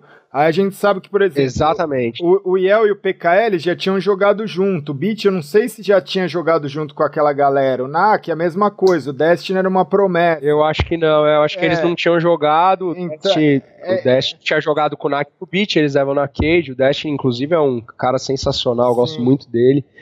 É... Mas juntou duas Mas aí não deu certo. É. E tinha, e tinha muito Juntou duas escolas, os resultados não estavam tão bons. Por que, que eu falo tão bons? Eu não tô querendo defender, mas, tipo, a gente ganhou um campeonato de 15 mil dólares, que foi a Cyber Power. A gente. Cyber Power. É, acho que é Cyber. Não, String Gauntlet. Gauntlet, tá. sei lá como é que era. Um campeonato que tinha o time que hoje em dia é o Misfits. Tinha uns times lá, Sim. os Tyre ali a gente ganhou, a gente subiu na ESEA, que era o que precisava, só que a gente foi muito naquele naquele naquele dream, sabe? A gente foi jogar o, o, o, primeiro campeonato da Winout foi o, o minor, né? E eu lembro. Eu, é, eu sou um cara que pô, sinceramente, eu tenho. Eu sei fazer bastante coisa, mas eu também sou um cara que sei ouvir. Então eu sentei muito pra ouvir os caras. Eu lembro que eu conversei bastante com o Dead nesse, nesse minor. Acho que o Dead vai lembrar. E bastante com o Lucas e com o Henrique, porque a Temp Storm estava nesse campeonato na época, Sim. eles eram Temp Storm. E, pô, eu quis conversar para ganhar um tipo de experiência com eles, ver como é que funcionava as coisas, ver como é que funcionavam as organizações, tudo. E e, pô, e a, ele falou: o objetivo do time é chegar na, na Premier, cara, né? Se é a Premier, sei lá o que, eles falaram, eles falaram, pô, cuidado, parece, cara.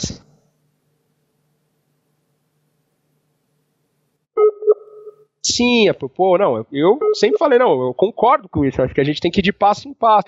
Mas a gente, no geral, a gente achou que a gente já ia chegar com resultado, sabe, meu? Chegando em final de Qualify, chegando. E Sim. aí, cara, a hora que a gente tomou um choque de realidade, que não era isso, a gente não soube segurar mesmo. E aí acabou que a gente mudou o time, né? Também teve a entrada na LG, então a LG também já tinha outros objetivos, que a LG já nos deu a vaga na CS de graça, Sim. teoricamente, né? Porque a vaga do a gente ganhou, entrou num campeonato sem ter mérito, teoricamente, porque mérito a Sim. gente teve de ser contratado pela LG, né? Sim. E aí mudou. E aí a gente foi para LG, a gente teve as trocas, a gente chamou o Showtime e o SHZ, teve a entrada do Showtime do SHZ. Ali já teve um pouco dedo meu. É, a questão do SHZ por ser um menino que eu sabia que ia ser um menino na dele, ia vir, ia sentar para evoluir, ia se esforçar, era importante, que era uma coisa que eu senti um pouco, porque ali a gente tinha o IEL e o PKL. O PKL virou em game leader no meio dessa transição in-out, ou seja, o PKL já fala e opina bastante. Bit e NAC falam e opinam bastante porque são bastante experientes. O IEL era um cara que na época estava jogando muito, muito bem. Então, quando você está jogando muito, muito bem, você tem confiança de falar e de pedir coisas. Então a gente tinha muito cacique. Sim. Então, eu acho que a entrada do SHZ já teve um dedo meu ali do Showtime, acho que era indiscutível que a gente deveria chamar o Showtime, porque ele estava acabando de passar uma experiência com SK. Sim. Eu não conhecia nada do show, nada, mas também deixar ponto que é um cara que, meu, sensacional. É. é. Sensacional mesmo, sensacional. O Shock Showtime era garantido que a gente ia chamar ali, e o SHZ já teve um pouco dedo, e, cara, aí a gente, pô, sentou e foi, cara. A gente foi, a gente conseguiu as nossas metas, já foi um time que foi um pouco melhor, a gente já conseguiu jogar alguns campeonatos, a gente conseguiu ganhar já de times Tier 1. Na época, se eu não me engano, a gente ganhou do Liquid, a gente ganhou do TSM, a gente teve bons jogos ali, a gente chegou num, num três match points contra o SK, então a gente já, já, já deu um, uma evoluída, né? É, e aí eu, por alguns é. problemas Pode falar. Não, não, e, e aí eu, eu queria falar não, assim, não. que agora vocês conseguiram juntar uma line, porque assim, o PKL, o IEL e o Nex, eles já tinham jogado junto, inclusive no G3X.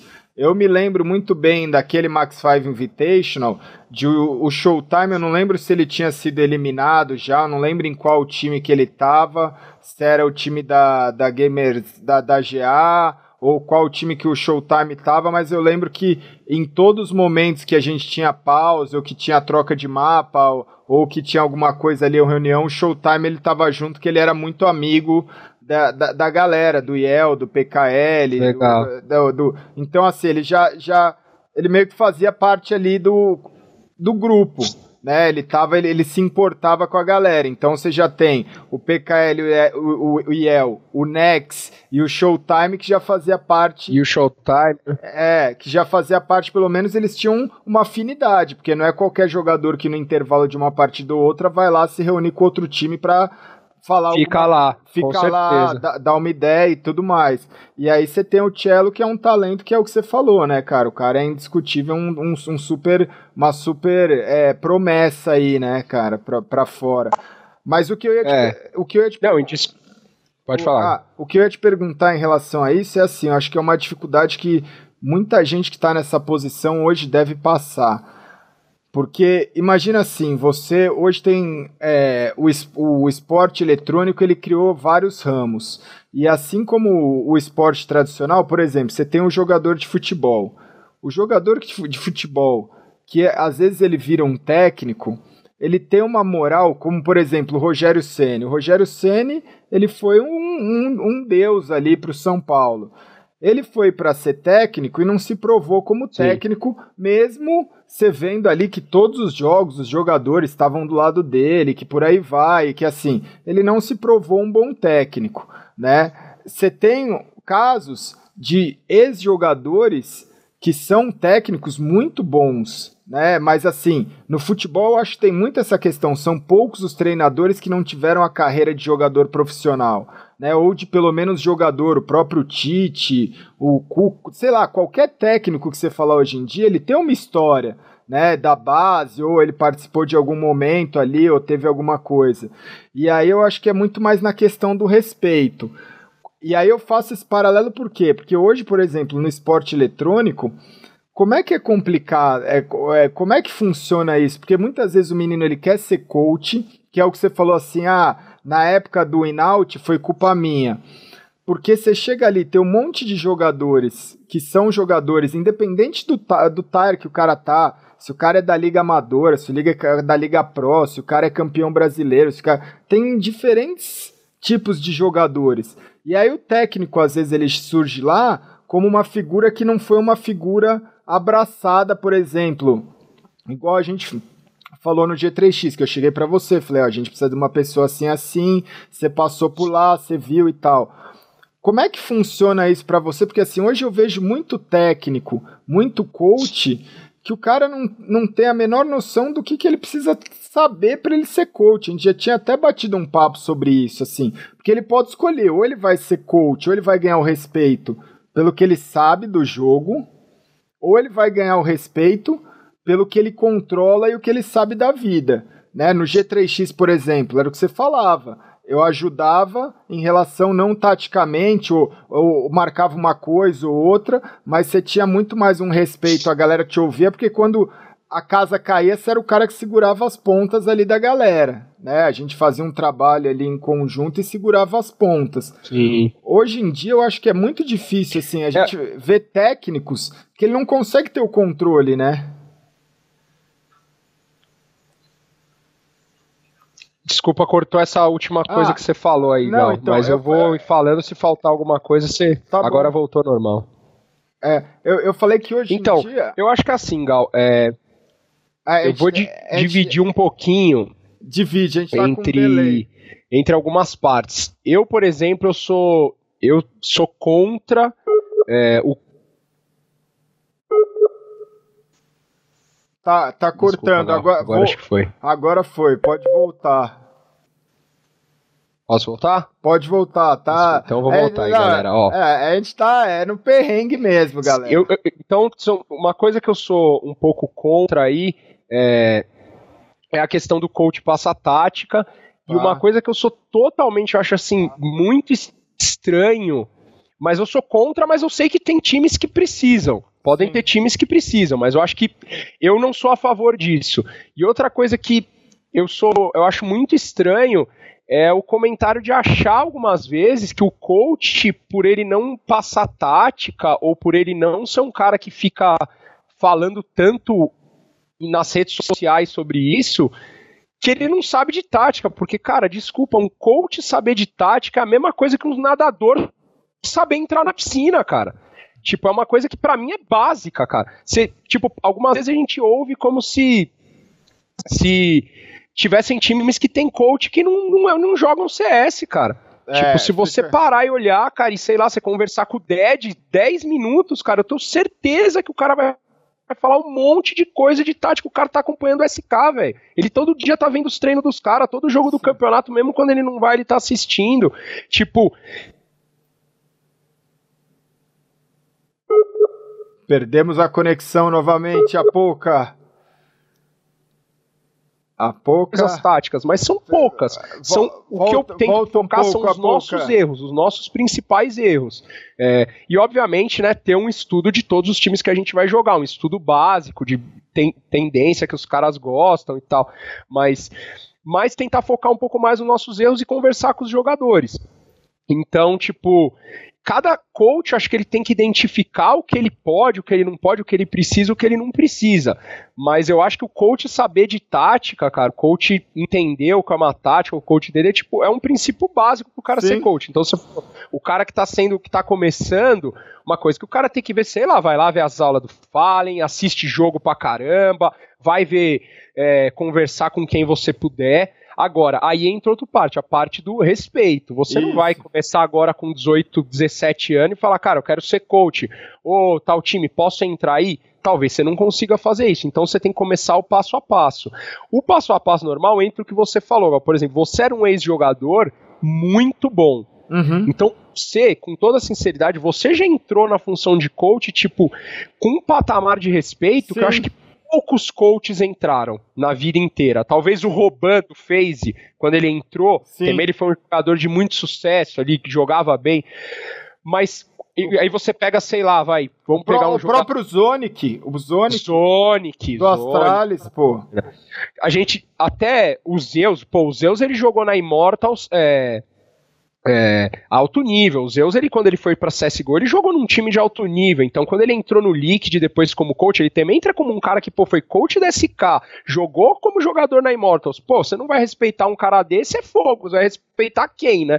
Tipo, então tem pessoas que, aí, normalmente, né, a história por trás Sim. traz o que você vai conseguir. Eu conto, por exemplo, a minha história eu fiquei auxiliando um time, cara. Então, durante muito tempo, eu não recebi um real para aprender, cara. Sim. Então, não é, pô, a poucas tá. Eu não tô, cara, querendo botar a minha conta, mas foi isso que aconteceu. Isso foi minha vida, cara. Durante um ano e meio eu fiquei no GC, cara. Ganhava, quando, a gente, quando jogava o rodeio, ganhava alguma coisa. Quando a galera ganhava, dividia um pouco, pagava uma coisa ou outra. Mas, cara, o meu negócio era estágio. Até a hora que eu fui pra Crazy. Então, ou seja, eu fui também pra um time que era mais ou menos. Eu Sim. criei um time, eu tinha um certo nome. Então, a dica que eu dou para quem quer seguir nessa função, que é a função de estar tá atrás, é primeiro você tem que ver quem precisa dessa função e como essas pessoas precisam e tentar achar o melhor.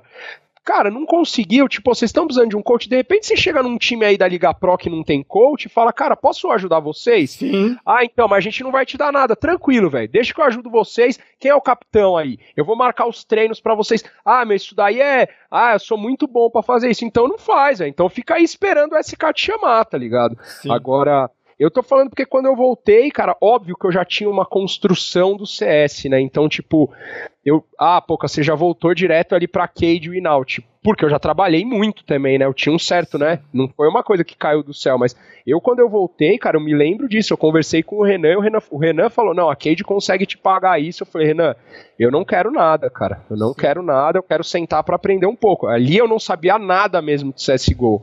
Eu quero sentar para aprender um pouco e, cara, para mim é uma honra. Eu vou estar num dos melhores times do Brasil aí, beleza. Acabamos já indo para fora, né? Sim. Já deu certo. Mas para essa galera dessa dica mesmo, do, de jogador, acho que você tem falado muito no seu curso, eu acompanho e muito legal, tá, Gal? Sim. Muito legal mesmo. É, que eu acho que serve para jogador de coração, cara. Serve, coisa. serve é, para todo mundo, cara. Mas a dica que eu dou na minha parte de coach é isso, tipo, você vai construir a sua história, tá ligado? Então, de repente, você vai ser um cara agora que você não tem nada. Daqui a pouco você vai falar no seu currículo, ó, velho, eu entrei num time aí que subiu pra Liga Pro. Ah, mas que isso é ruim. Pô, isso é ruim pra LG. Mas talvez pro time da Liga Pro não seja tão ruim. Sim. Então talvez daqui a pouco você tá na Liga Pro. Ou talvez daqui a pouco você ganhe um contato de um cara, ou você tá aprendendo Sim. com um time, você vira analista de outro e uma hora você tá num contato. É você correr um pouco atrás, né? E daqui a pouco você na Liga Pro, você tá ali, você ganhou, você organizou, você ajudou. Então, eu, sinceramente, quando eu escuto essas coisas de coach mesmo de esforço, parece tipo, ah, o cara falando pra se esforçar. Desculpa, velho. Se a gente tá, tá ouvindo MD2 aí com tanto cara contando as histórias de que cada um fez, então, se não ralar mesmo, não tomar um tapa na cara, não aceitar ser um, um cara mesmo que fica ali, entendeu? Porque eu, que eu falei, eu aceitei ser staff do GC, entendeu? Falei, ah, pô, cara, staff. Era mesmo, cara, com maior orgulho. Fui staff do GC. Hoje eu sou coach da LG, ganho um bom dinheiro para fazer isso. Sim. Então, tipo, é, você tem que engolir uns sapos. A dica que eu dou é que você tem que engolir uns sapos, e se você quer mesmo isso, eu daria essa dica. Chega para alguns times e fala, cara, vocês estão precisando? Vocês querem? Pô, vocês querem fazer um teste? Aí eu ajudo vocês, cara. Eu fico na parte de marcar treino, de organizar Sim. o horário e de, cara, citar alguns erros. A única coisa que eu quero é poder ver o treino de vocês. Tranquilo? Tranquilo, velho. Entra aí, bora, velho. Daqui a pouco Sim. você faz um trabalhinho bom, aprende, você já ganha nome com cinco caras. E assim você vai evoluindo. Acho que é isso, Gal. É, é isso assim, você contou perfeitamente que é o que eu falo. A galera reclama muito, mas eu falo, cara, quantos currículos você mandou, né? Pra vida e pra. Ah pra vida e pro jogo, cara, quantos times você tentou entrar, quantos times você tentou montar, o que, que você tentou fazer, qual que é, essa semana, tipo, é o que eu falo, o cara fala assim, ah, é besteira, a gente fala do curso, mas eu falo, cara, eu montei um curso que para mim, assim, primeiro, eu tô é, colocando um conteúdo no YouTube que é, já é um conteúdo que você não acha em lugar nenhum, eu, tô, eu criei um curso que é com tudo que eu sei, e às vezes o cara vem e fala assim: ah, mas seu curso tá caro. Eu falo, cara, se não tiver 10 reais para você pagar por mês, para você aprender tudo que eu, que eu tenho para dar, que tudo que eu tenho para ensinar é. em 20 anos, me desculpa, cara. Então, é, na verdade, assim, não é que você não quer me com, comprar meu curso. Eu que não quero que assistindo é, meu curso. Isso Ent eu concordo, não. Entendeu? Tanto que. Não é nem fazendo propaganda, não, cara. Não, não eu é... vejo conteúdo que você coloca de graça aí, cara, Sim. que é importante pra pessoa que tá lá em cima assistir, Sim. cara. Não que a pessoa não saiba, mas é bom ver às vezes pra. Nossa, é verdade, tem muita Sim. coisa aí. E, pô, Gal, o que você falou, cara, você hoje em dia tem um currículo para falar, cara, tá aqui, é isso, é isso. Passei por isso, isso e isso. Então, concordo 100%, cara. Eu passei pela educação física, eu passei agora o que eu falei, pelo GC de graça, trabalhei de graça, educação Sim. física quando eu fiz, pô, fiz estágio, cara. Meu, é isso. Eu corri atrás de estágio, eu ganhava dinheiro praticamente. Estágio de educação física, se tem alguém aí que faz educação física, sabe como é que é, velho. É. Você ganha, cara. Então, tipo, tem que correr atrás, tá ligado? Pode ser que, tipo, eu tenho certeza que, tipo, se a pessoa fazia curso, eu pagava curso, cara, coisa, ia lá, fazia, fazia, aprendia. De repente você vai num curso que você pagou X, que vai ter 100 coisas que vai te ajudar. De repente você vai num curso que você pagou X, que vai ter duas, três, mas essas duas, três, uma hora da sua vida você, opa, é verdade, cara, isso aqui é. eu fiz certinho. Então acho que se a pessoa se esforçar, ela chega assim, Gal. E ainda mais que o mercado de esporte só cresce, só tá crescendo. Eu acho que é bem é. nesse sentido que você falou, Gal. E, e, duas coisas que você falou assim que eu acho bem bastante bem importante frisar. A primeira é, é a questão assim de você entrar para fazer. Né, você dá esse passo que é o que você falou, cara, eu posso marcar um treino, porque eu lembro assim, no G3X, cara, a gente te chamou, era uma questão assim, a gente precisa de alguém para organizar a nossa rotina. Então você marcava o treino, eu lembro que várias vezes a gente cobrava falando, pô, você só tá marcando treino com um cara ruim, lembra? Você não conseguia. Isso até é, hoje, é, cara, bicho é, saco, é, velho. Cara, Como se eu não tento marcar. É, e você falava assim, porra, você acha que eu não tentei marcar com, com o GC? Os caras não querem treinar, mas aí até a gente criar o, o Army 5 lá para treinar com a gente. É. Mas assim, você, você foi fazendo, você foi ganhando seu espaço, você entrou para fazer uma coisa, você não se sentiu mal nem ofendido para fazer aquela coisa, muito pelo contrário, você fazia com alegria, com prazer, estando ali presente, que é o que eu falo, estar presente no negócio. Então, esse é o passo número um. Você não está passando vergonha, você não está se submetendo a nada, você não está se humilhando, você está ali, cara, adquiri adquirindo uma experiência e um conteúdo para sua vida. E a segunda coisa é a proatividade que é isso, que é tipo assim, é, é o funcionário que ele ele tá marcado para chegar das 9 da manhã e sair às 5 da tarde. Cara, tem funcionário que chega às 8 e meia e sai às 6 e meia, tem funcionário que chega às 9 em ponto e deu 5 horas, o cara tem coisa para fazer, o cara ele vai já embora. Tá, é. é, não é? Então, assim, a proatividade vai depender só de você, que é esse o lance, que há pouco ele começou isso, marcando treino, fazendo um negócio. Quando você viu, ele já estava atrás do time ali gritando, dando tapa no monitor do outro time, porque ele já fazia parte do negócio, já fazia parte da família ali, desde que quando entrou, mas eu acho que assim, a questão isso partiu muito mais de você de mesmo, mesmo a gente tendo né, uma afinidade, a gente vendo que, que, que as nossas, nossos ideais batia, você começou a ser muito proativo em relação a, putz, rolou uma discussão, pô, eu vou me meter nisso daqui, vocês não estão bem com isso daqui, porque o que eu acho que o menino fica muito é, perturbado ou com medo é isso. Dentro de jogo, o jogador tem um anseio de não, se, não render bem, de não performar bem. Essa é a mensagem que eu mais recebo. Como que eu fiz até um vídeo esses dias, né? Como performar bem, independente se é treino, campeonato, como performar bem. E o coach, ele também sente isso, do tipo assim, cara, sei lá, deu merda, a gente perdeu o jogo, o que, que eu falo agora? Ou tá naquele momento de pressão, o que, que o cara trava, né? Então, com certeza. É, é, você tem que trabalhar essa parte, você só vai trabalhar essa parte sendo proativo. Às vezes você vai falar um negócio, os caras vão virar para você e falar, porra, não tem nada a ver. Mas e se você falasse um negócio e se, se é, é, aquele negócio, e se você guardou uma parada que podia ter resolvido o jogo? Você falou tudo, Gal. Uma das coisas que eu sempre falo quando eu entrei na LG, eu repito para os caras, os meninos sabem disso, eu sempre falei isso em todos os times. Eu falei, cara, a, gente, a única coisa que eu exijo é respeito. Exatamente. Dentro do jogo, cara, quando a gente está jogando um jogo valendo, no máximo ali quando tem um pause, eu tenho alguma opinião, eu posso falar, ó, oh, cara, acho que a gente pode usar mais essa parte aqui. Acabou, não Sim. falo mais nada. Eu grito nos sounds, que os moleques nem conseguem ouvir direito, Sim. tá tudo de fone, mas dentro do jogo eu falo muito pouco. Porém, quando a gente tá nos treinos, eu sempre falei, galera, uma coisa que, é, que eu exijo é respeito, porque eu tô aqui estudando, vendo o jogo de outros times, vendo o jogo de vocês, vendo o treino de vocês todo dia, então eu sei muito bem o que eu tô falando. Agora, ninguém é obrigado a concordar com o que eu tô falando, ninguém. Sim. Então, um exemplo clássico da Nuke, eu, cara, cheguei, montei e falei, ó, galera, tá aqui, vocês querem olhar isso daqui, ó, deu uma olhada aqui. Pô, o PK ele falou, pô, Ale, não gosto de usar entrada assim na nuke, tranquilo? Eu não fiquei, ai, mano, eu tenho 30 é, anos, é. um menino de 22 não vai querer usar. Eu parei e falei, amigão, bora. Como quando eu fiz coisas de tipo, ó, oh, galera, acho que a gente precisa mudar essa posição aqui, porque não tá dando certo nesse mapa. A gente tá errado a nossa B1. Acho que na Cubble, acho que tem os times estão jogando com a WP mais pra B2. A gente, pô, beleza, Ale legal, vamos testar. Testamos, demos certo. Cubble, que era um Sim. mapa nosso que nós não ganhava de ninguém, virou um mapa que a gente começou a ganhar e começou a ficar mais forte. Então é exatamente o que você falou, cara. O orgulho é uma coisa que eu acho que é muito importante para os coaches, né, manager, para as pessoas que estão atrás, porque você tem que saber os lugar, cara. Tipo, 98%, no...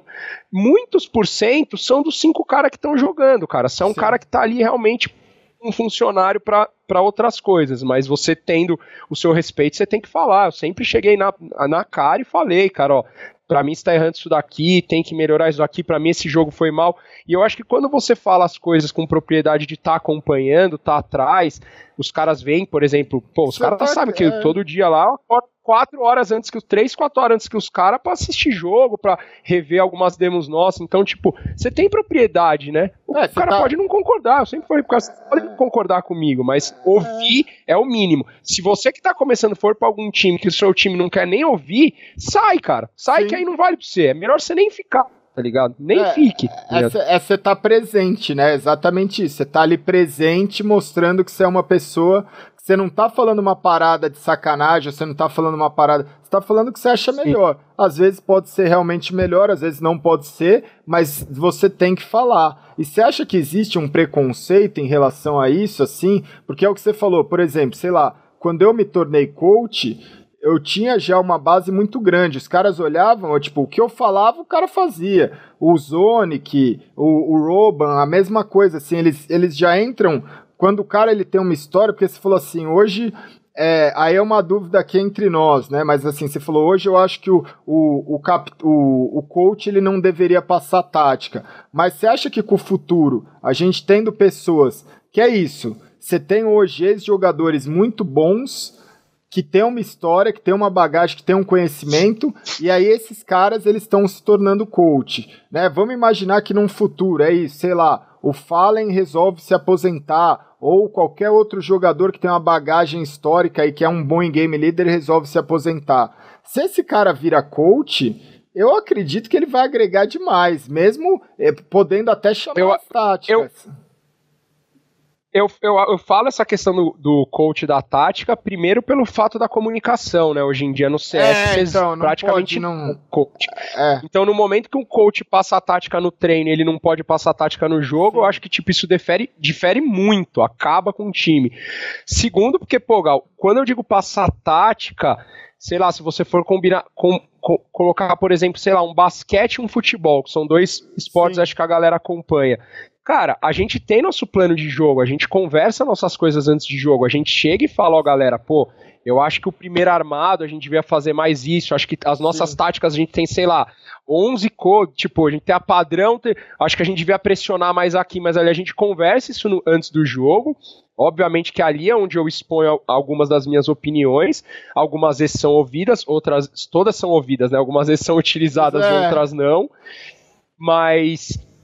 É, ali é o momento da gente expor. Só que dentro do jogo é, acontecem muitos reflexos que o jogador, decisões que o jogador tem que tomar, entendeu? Por isso que eu citei essa questão do coach. Eu acho que o Fallen, se ele for coach, do mesmo jeito, cara. Eu acho que para ele, cara, é, quando se um dia ele quiser virar coach, acho que não, isso, não, isso não deva nem estar tá perto da cabeça dele com o que ele tem jogado. Sim, tá. Mas se um dia o cara virar coach, não adianta, a não ser que mude todo o sistema que o coach tenha tipo 30 segundos antes de cada round para falar tudo que ele tá pensando. Aí pode ser que alguns times voltem a utilizar um pouco isso, mas eu acho que mesmo assim, dentro de jogo, até mesmo o coach podendo falar 50 segundos, você falar, por exemplo, tira a cara, igual você deu um exemplo, isso é uma coisa tranquila. Agora, o coach no meio do jogo falar, ah, flecha pra direita e pra esquerda, amigão, se eu sou jogador, eu viro pro cara e dou três murros na cara dele pra ele não falar mais, tá ligado?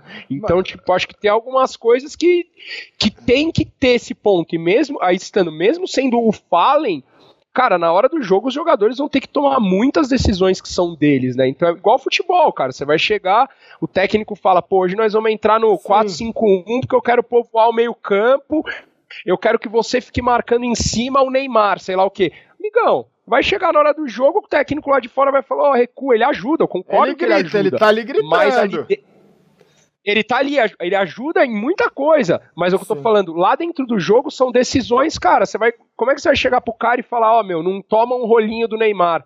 O cara Sim. vai falar, professor, não, desculpa, e, e, se você puder me ensinar como. E, isso eu concordo, mas você não acha assim, prevendo um pouco do futuro, porque o que que eu vejo? Isso é a minha opinião, tá? A minha opinião pessoal aqui. Sim, sim. É, a gente tem uma questão que é o seguinte: hoje a gente está num cenário é, do CSGO que ainda não é tão sei lá, é, é, é um cenário recente, né? Tá, concordo, né? isso eu concordo é, 100%. A, a, a, profissionalização do CSGO é um cenário recente. Se você for ver, a gente está falando de 2016, né? Da, da Luminosity indo lá, o cara contando, Fer contando a história que era para ganhar 300 dólares, né? Então, é, mundialmente falando, você ainda não tem. Você está na primeira geração ainda do CSGO. Sim. Tem caras que fazem parte da segunda geração do CS, mas você tem a grande maioria dos jogadores hoje, ele está passando a primeira geração. Eu acho que é tão, não vou falar roubado, mas é uma vantagem competitiva tão maior você ter um cara, porque assim, eu fui capitão, eu fui né, o in-game leader.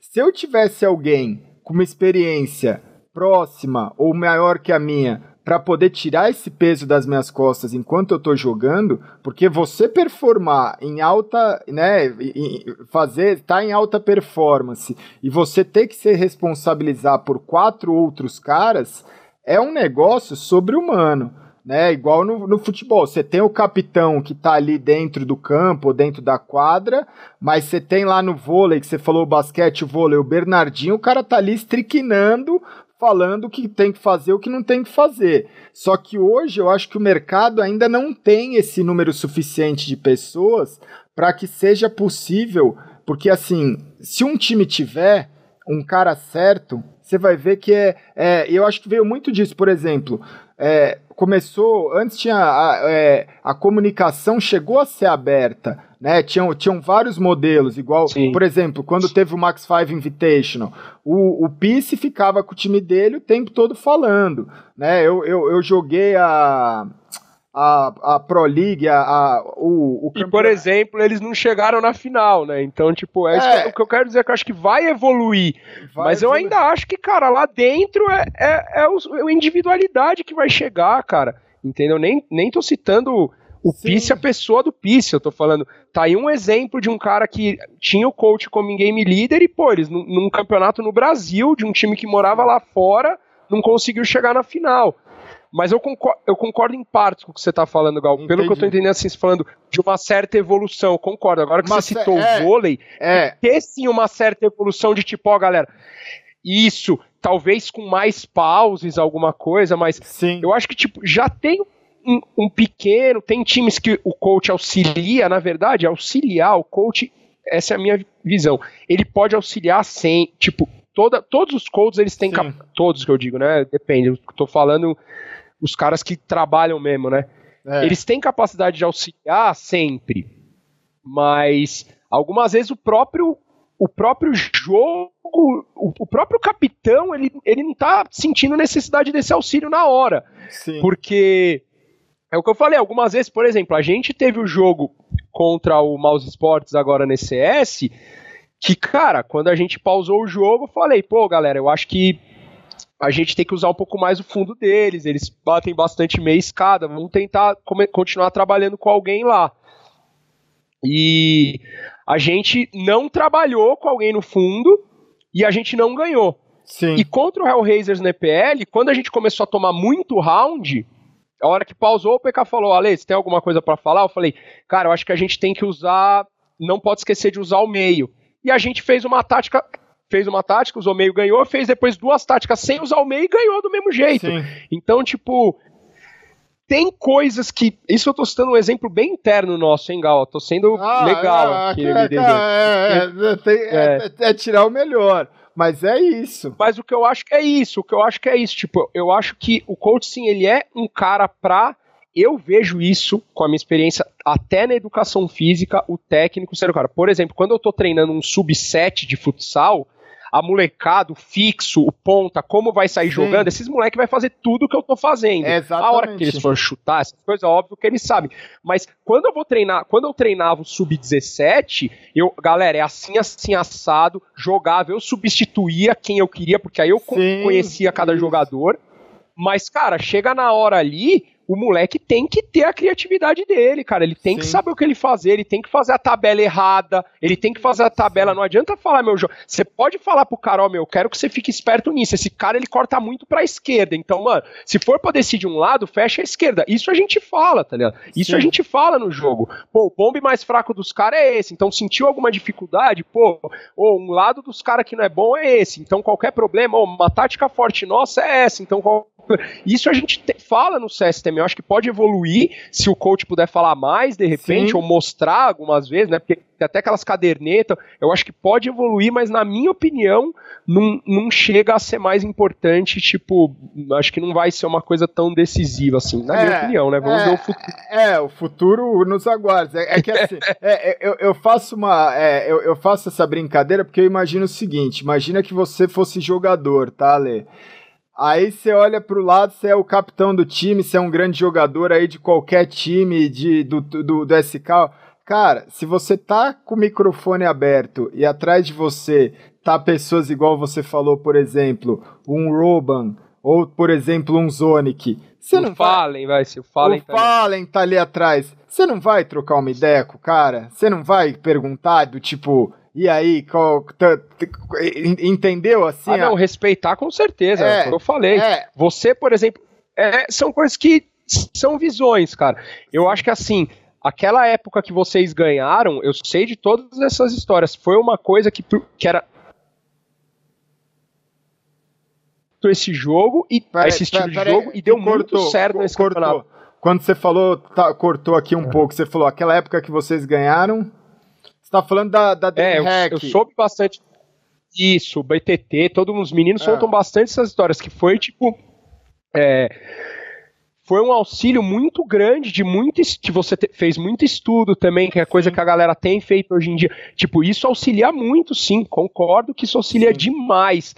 Só que é o que eu falei, vamos ver o futuro. Eu ainda acho que o capitão, como eu falo, acho que vai do em game leader. O capitão ele pode chegar e falar, seja o capitão que for, cara, ou o time que for, o cara falar, pa pausou e falou, você, não importa. Eu acho que se você passou o respeito e a confiança que você tá ali, você sabe Sim. o que é bom, quando o capitão sentir alguma necessidade, ele vai pausar e falar, meu, fala o que você acha. Exatamente. Ou ele vai chegar e falar, cara, eu, eu quero seguir isso, eu quero seguir desse jeito, entendeu? Então eu acho que, tipo, isso vai de capitão para capitão. Tem capitão que vai poder querer usar mais, capitão que vai querer poder usar menos. Também vai pela montagem de time, porque de é. repente, por exemplo, se o coach montar o time inteiro, talvez ele tenha uma certa liberdade a falar com o game leader de uma certa forma diferente.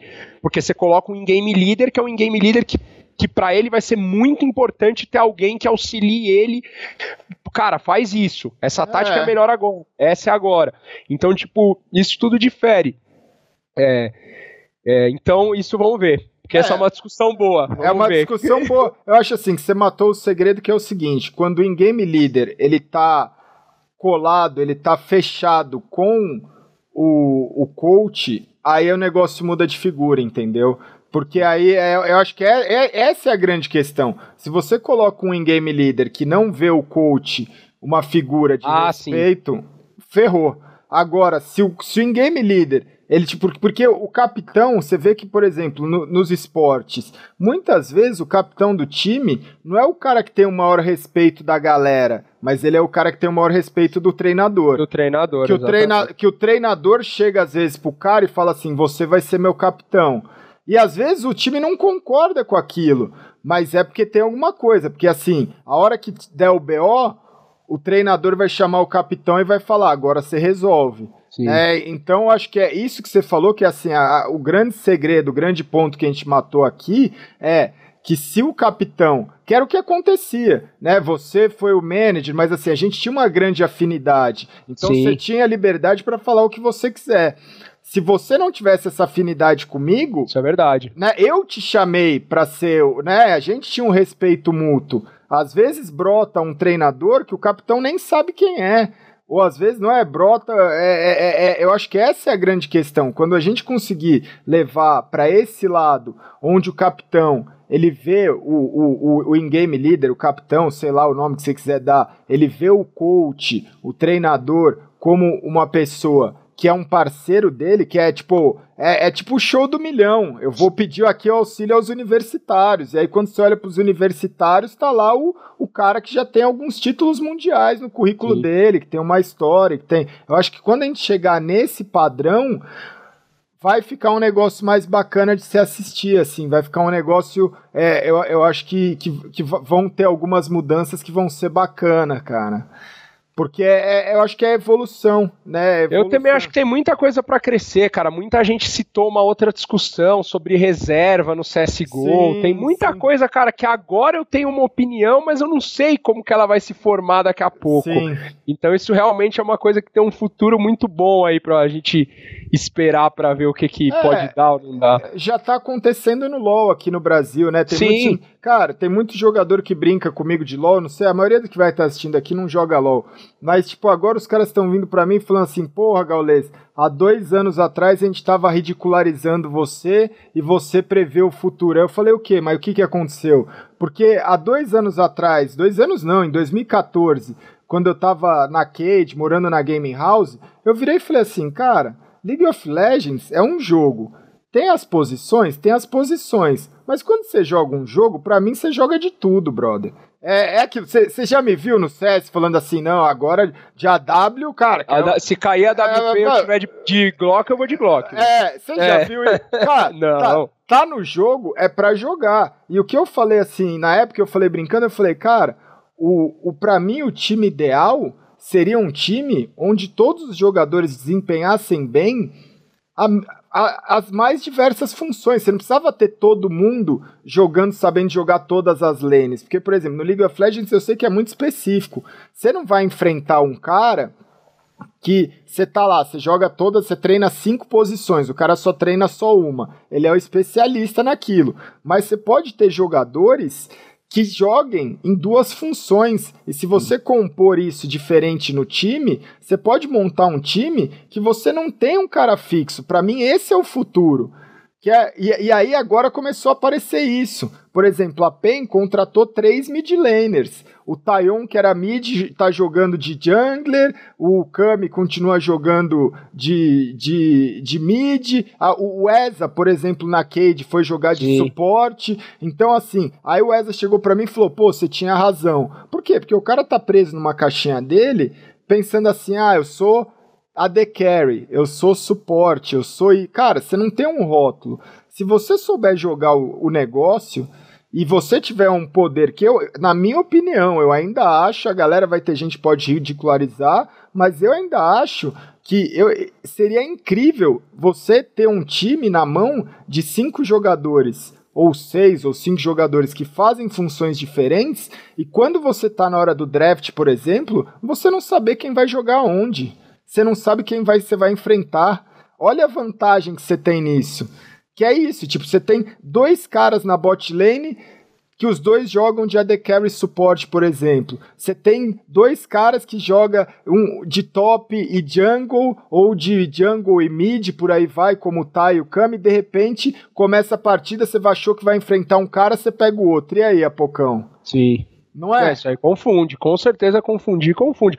Eu acho que fazendo esse paralelo para o CS, é, é, lógico que tem algumas funções que são, acabam sendo muito específicas, por exemplo, a, da, a do AWP, uhum. mas a gente sempre, a gente sabe que no alto nível a gente tem os jogadores que são especialistas, eu chamo especialista, mas em tais funções, né, que a gente fala hoje em dia das funções, mas pô, cara, todo jogador tem que saber entre, entrar num bombe sem entre frag, todo Deus. jogador tem que saber, tá ligado? Tipo, isso daí é o, todos os jogadores do mundo, do top, dos top teams sabem, tá ligado? Cara. É lógico que você tem o cara que possa ser um pouco mais especialista, porque normalmente ele faz isso, ele é o cara que entra na frente, normalmente é o cara que joga mais tempo, com ele joga mais com as granadas na mão, porque ele tem mais facilidade de fazer um certo tipo de esporte, você tem que ter.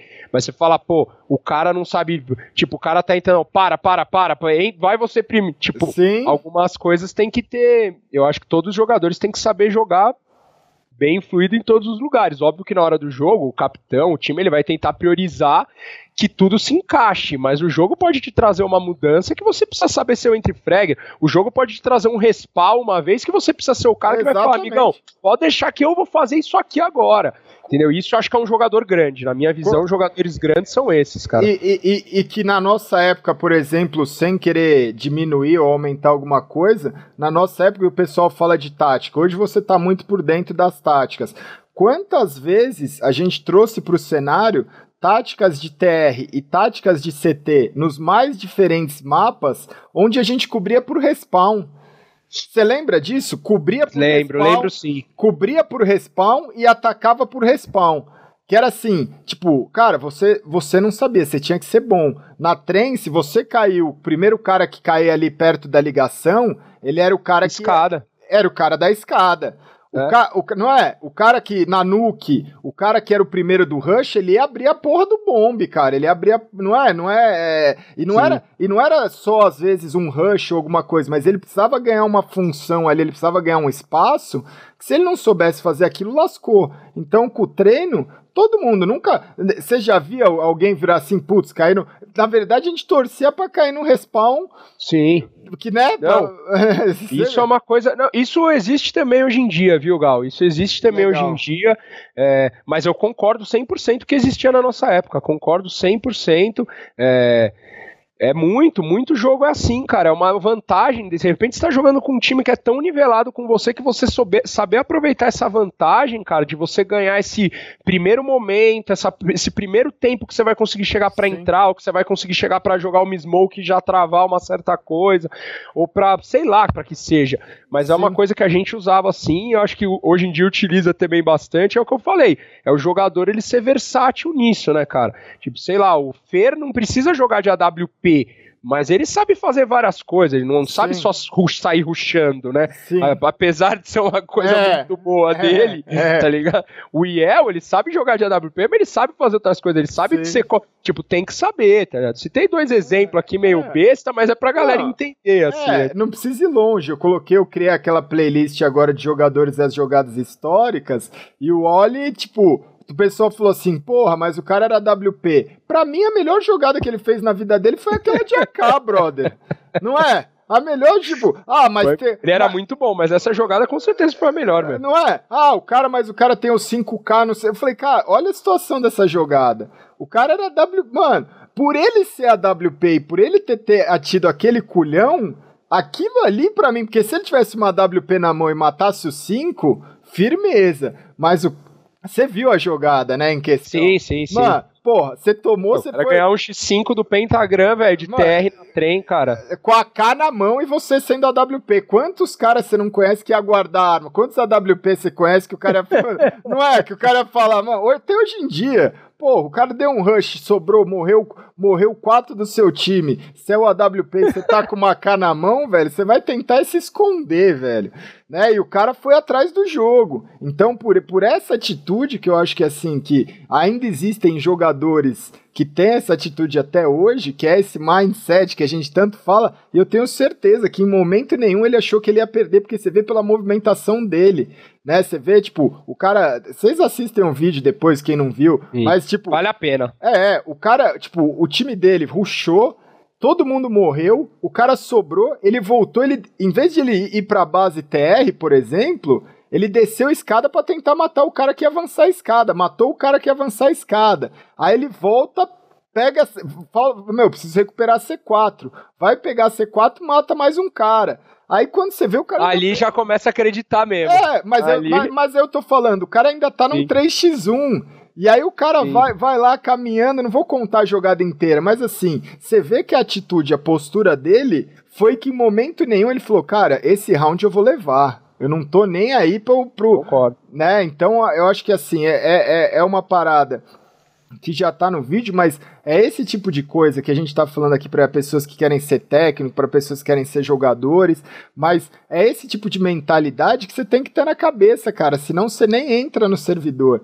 E, e, e hoje o que, que você acha, Lê, assim, a gente tá, para terminar, assim, o que, que você acha, qual que é o caminho, você que tá aí fora? Qual, qual é que é o caminho? Você já falou muito assim disso, que você tem que comer muita areia, que você tem que engolir muito sapo e tal, mas qual que é o caminho, na sua visão, para o cara chegar não só como coach, mas chegar como jogador, assim, é, conseguir esse status de ser chamado para ir para fora? Uma coisa muito importante que você falou, assim, que eu acho que o que liga tudo que você falou até hoje e até onde você tá é uma palavra, é relacionamento é, você não de, consegue definir com. Eu acho que assim, é, se você falasse força de vontade versus relacionamento, eu ainda acho que relacionamento estaria na frente. Porque tem muita Sim. gente que tem muita força de vontade, mas ele morre na praia porque ele não consegue se relacionar.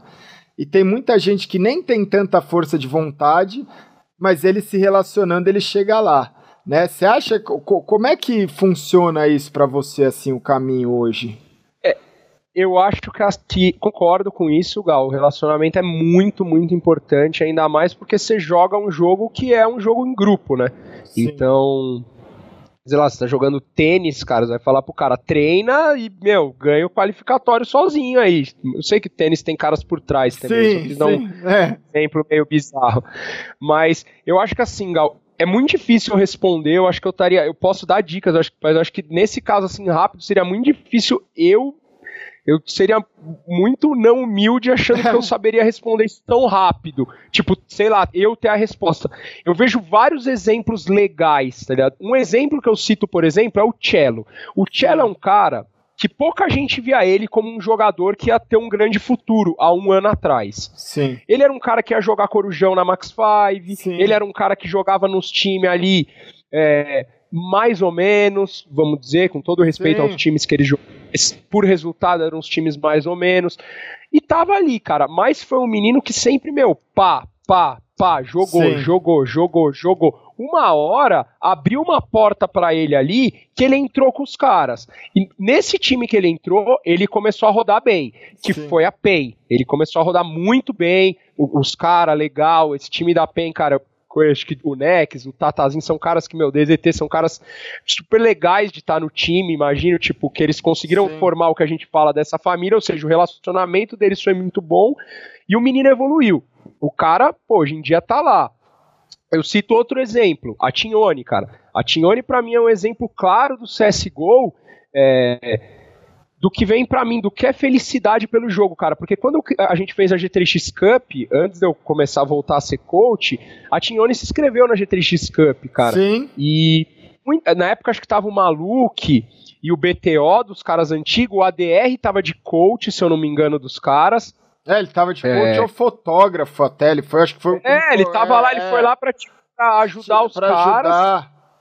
E, e, aí tinha os meninos bons lá, o BLD, tinha a galera que, que, o BLD também não é novo, tipo, também já é um cara que tá. E muita gente falava, meu, esses caras já era, que isso. Ô, pô, Tione já era, é véia pra caramba. Aí o é véia pra caramba mudou. Eles ganharam a G3X Cup. Sim.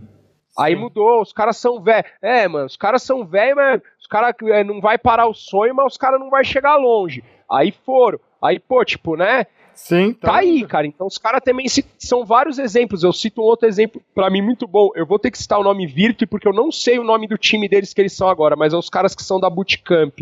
Cara, esses caras jogaram lá depois da Power Lounge que eu fiz, entendeu? Eram Sim. caras que também têm uma história legal. Pô, os caras montaram uma base deles ali. Meu, esses caras também tomavam porrada pra caceta, velho. Esses caras aí também perdiam pra caramba. Hoje em dia você vê esses caras aí, Rafa, Yuji, o Riotes, cara, esses caras aí, meu, estão indo bem pra caramba, são jogadores muito bons. E aí, hoje em dia, o que, que os caras falam? Tipo, sei lá, vamos pegar os times bons aqui do Brasil? Tem a Isurus, a INTZ, o sei lá quem que eu posso falar, esses caras, ah, a Bootcamp. A Bootcamp, é. Tem mais, tá, galera? Desculpa se, eu, se eu esquecer de alguém. É, tem uma lista aí. Tem esses caras que hoje em dia, os negros que estão lá fora falam, não, esses caras aí, mano, são fracos, esses caras aí não vão chegar aqui. Cara, há sete meses atrás falava isso do Chelo, cara. Sim. Tá ligado? Um ano atrás falava isso de outro cara. Então, tipo, esse blá blá blá que eu já ouvi no CS, eu já ouvi disso do Fallen, tá ligado? Já ouvi Sim. isso muito também na minha época. Ah, cara, não, não vai pôr a pouca, vamos pegar um AWP ou tal. Ah, não. Tipo, esse papo de CS é muito engraçado pra gente sim, que tá muito sim, tempo. Então, sim. o que eu digo é que o caminho, algumas vezes, se você achar que o caminho sempre tá longe, cara, e você se desmotivar por isso, você não vai dar certo. Agora, se você entender que o caminho, às vezes, até mesmo ele parecendo que tá muito longe, ele não tá tão longe assim, você se motivar por isso, acho que essa era a dica que eu daria, tá ligado? É. é e, é. cara, o maluco foi chamado pra Immortals há um tempo Sim. atrás, cara. E era um cara Sim. que eu vi nego falando, meu, maluco já tem que parar de jogar, não Sim. dá para jogar, cara. Pô, você ser chamado pra Immortals, cara, que é. você tá entre os 15 do Brasil, cara. Então, Exatamente. Então, calma lá, né? Tá é, então é não, isso. Você falou tudo, que é o que eu falo nos meus vídeos, é o que eu falo no meu, no meu curso. E um negócio que eu esqueci, mas que a gente só pra gente matar, porque senão vai rolar nos comentários, é G3X Cup. Primeira coisa, G3X Cup é um campeonato, cara, que revelou. Conta um pouquinho da história da G3X Cup, porque muita gente acha que foi desse ano. Quem, quem que já rolou é. na G3X Cup, cara? que, que já rolou Ah, cara, a GTX Cup já rolou todo mundo, cara. A, real é que a GTX Cup, todo mundo já deu uma passada pela GTX Cup ali, né, velho? É, eu fui descobrir mais pra frente que o IEL já jogou GTX Cup, é... o PKL, é, o Kagatex já jogou GTX Cup. A GTX Cup nada mais era do que, além dos caras que a gente usa, né, como marketing e coisa, que é a verdade. O Fallen e o Feira já jogaram a GTX Cup. Já foram o revelação. foi revelação. É, o Feira, inclusive, foi. O Fallen, se eu não me engano, foi em 2007 e o Feira em 2012 ele ganhou. É, que era é. camp... Gente, é campeonato de amadores. Os times. Que era um campeonato que a gente. É, os times principais a gente tirava, porque esses times sempre ganhavam ou chegavam nas finais. É, então a gente tirava três, quatro times e fazia o campeonato, cara. E sempre foi muito legal, cara. Tanto para quem não ganhou, quem ganha, claro que é mais legal, mas sempre foi um campeonato que me deu muito orgulho de fazer, apesar de cansaço. É muito é legal muito, que eu revejo é. muita gente. E eu, cara, sou um cara que eu adoro ver esses jogos de CS, cara, que o nego Raiz, coloca a né? vida dentro do jogo. É. Não é nem é a, é a raiz de olhar a vida dele, cara. Eu sou um é. cara que, óbvio, que tec, tecnicamente, não vou ficar mentindo. É óbvio que se eu tô vendo a primeira rodada da Lauer da G3X Cup, é diferente de eu estar tá assistindo o SK e FaZe na final lá do, da SL, tá ligado? Porra, né, galera? Também não precisa, né? Mas, cara, eu adoro ver isso, porque, meu, pra mim eu sei o que é competição e o que é vitória, então eu fico muito feliz quando eu vejo jogos, porque mesmo que o cara ganhou lá, o cara ganhou, o cara ficou em nono da G3X Cup. Puta, cara, que resultado horrível. Você, cara, não foi bom, você ficou em nono do campeonato, mas, cara, você teve um joguinho ali que você ganhou, cara, que você sentiu uma emoção que só você sabe o que foi, Exatamente. cara. Tá Exatamente. então, que... eu acho que é legal isso. Acho que o campeonato é show de bola, velho. É, é, só quem tem o DNA do, do esporte mesmo, que é isso assim. Você fala assim, você quer assistir Real Madrid e Grêmio, mas às vezes é muito mais legal se você nunca foi eu te aconselho, é muito mais legal você ir num jogo de, de que é isso que você falou, da liga de pelada, do pessoal da várzea, ou numa peneira você vai numa peneira, tem muitos clubes, eu não sei se ainda funciona assim, mas você vai numa peneira que tem a molecada de 17, 18, 16, 19 anos, o cara dando a vida para jogar ali, você vê cada coisa, cada jogada, cada. É, né, você vê a vida do cara é, ali. muito né? legal, cara. Eu é... gosto de ver. Jogo de competição é isso, cara. Você vê o jogo de competição legal, cara. Não importa. É... Não importa o nível se você quer a técnica, mas não importa Sim. o nível se você quer assistir o, a competição. O, e o GTX Cup sempre me trouxe muito isso, velho. Eu acho que é, que é legal. Bom, estamos aí chegando em duas horas e meia. Programa, acho que a gente matou. Você acha que faltou alguma coisa, Ale? Contamos desde o, da sua perda. Cara, eu nick. falei muito, hein, velho. Falou, é. Cê, é, contamos desde como você perdeu o seu nick, como você entrou no G3X. você contou histórias que eu acho que você nunca contou aqui para ninguém. Você desmentiu o China. Voltei, o, Chi, o China quem mais. Que, que mais, o Kogu falou o mais errado. É, é, acho que, ah, ele, mas o Kogu ainda falou, acho que lá em 90. O é, China falou, eu comecei a jogar CS em 98. Eu falei, não, China, 98 não, velho. É, exato. Porque o primeiro beta, acho que o 1.0 foi em 99, em fevereiro ou março. Eu comecei lá pro final só. É, é eu sei que o China falou cadeira. mas é, é, é muito em relação a isso. A gente falou. É é, a gente falou sobre muita coisa, sobre história, sobre passado, e, e, eu acho que assim, fica uma lição de vida aí para todo mundo que quer começar. Eu acho que cada MD2 a gente tenta abordar um assunto diferente, a gente tenta abordar uma coisa diferente, e é isso que o Ale falou. Você vai passar por muita coisa na sua vida, mas você tem que saber do seu objetivo final. E uma coisa que ele falou que é o que eu falo também é isso. O objetivo final, às vezes você está enxergando lá em cima, você pode enxergar lá em cima, mas se você for indo passinho por passinho, né, é, é, você vai, de repente, quando você vê, você está no meio do caminho, quando você vê, você já percorreu 30%, 40%, 50%, o mais importante é você estar tá preparado na hora que a oportunidade chegar, porque um dia todo mundo, né, todo mundo tem uma oportunidade, cara. Você não sabe. Concordo 100% com isso. Não é? Você não sabe.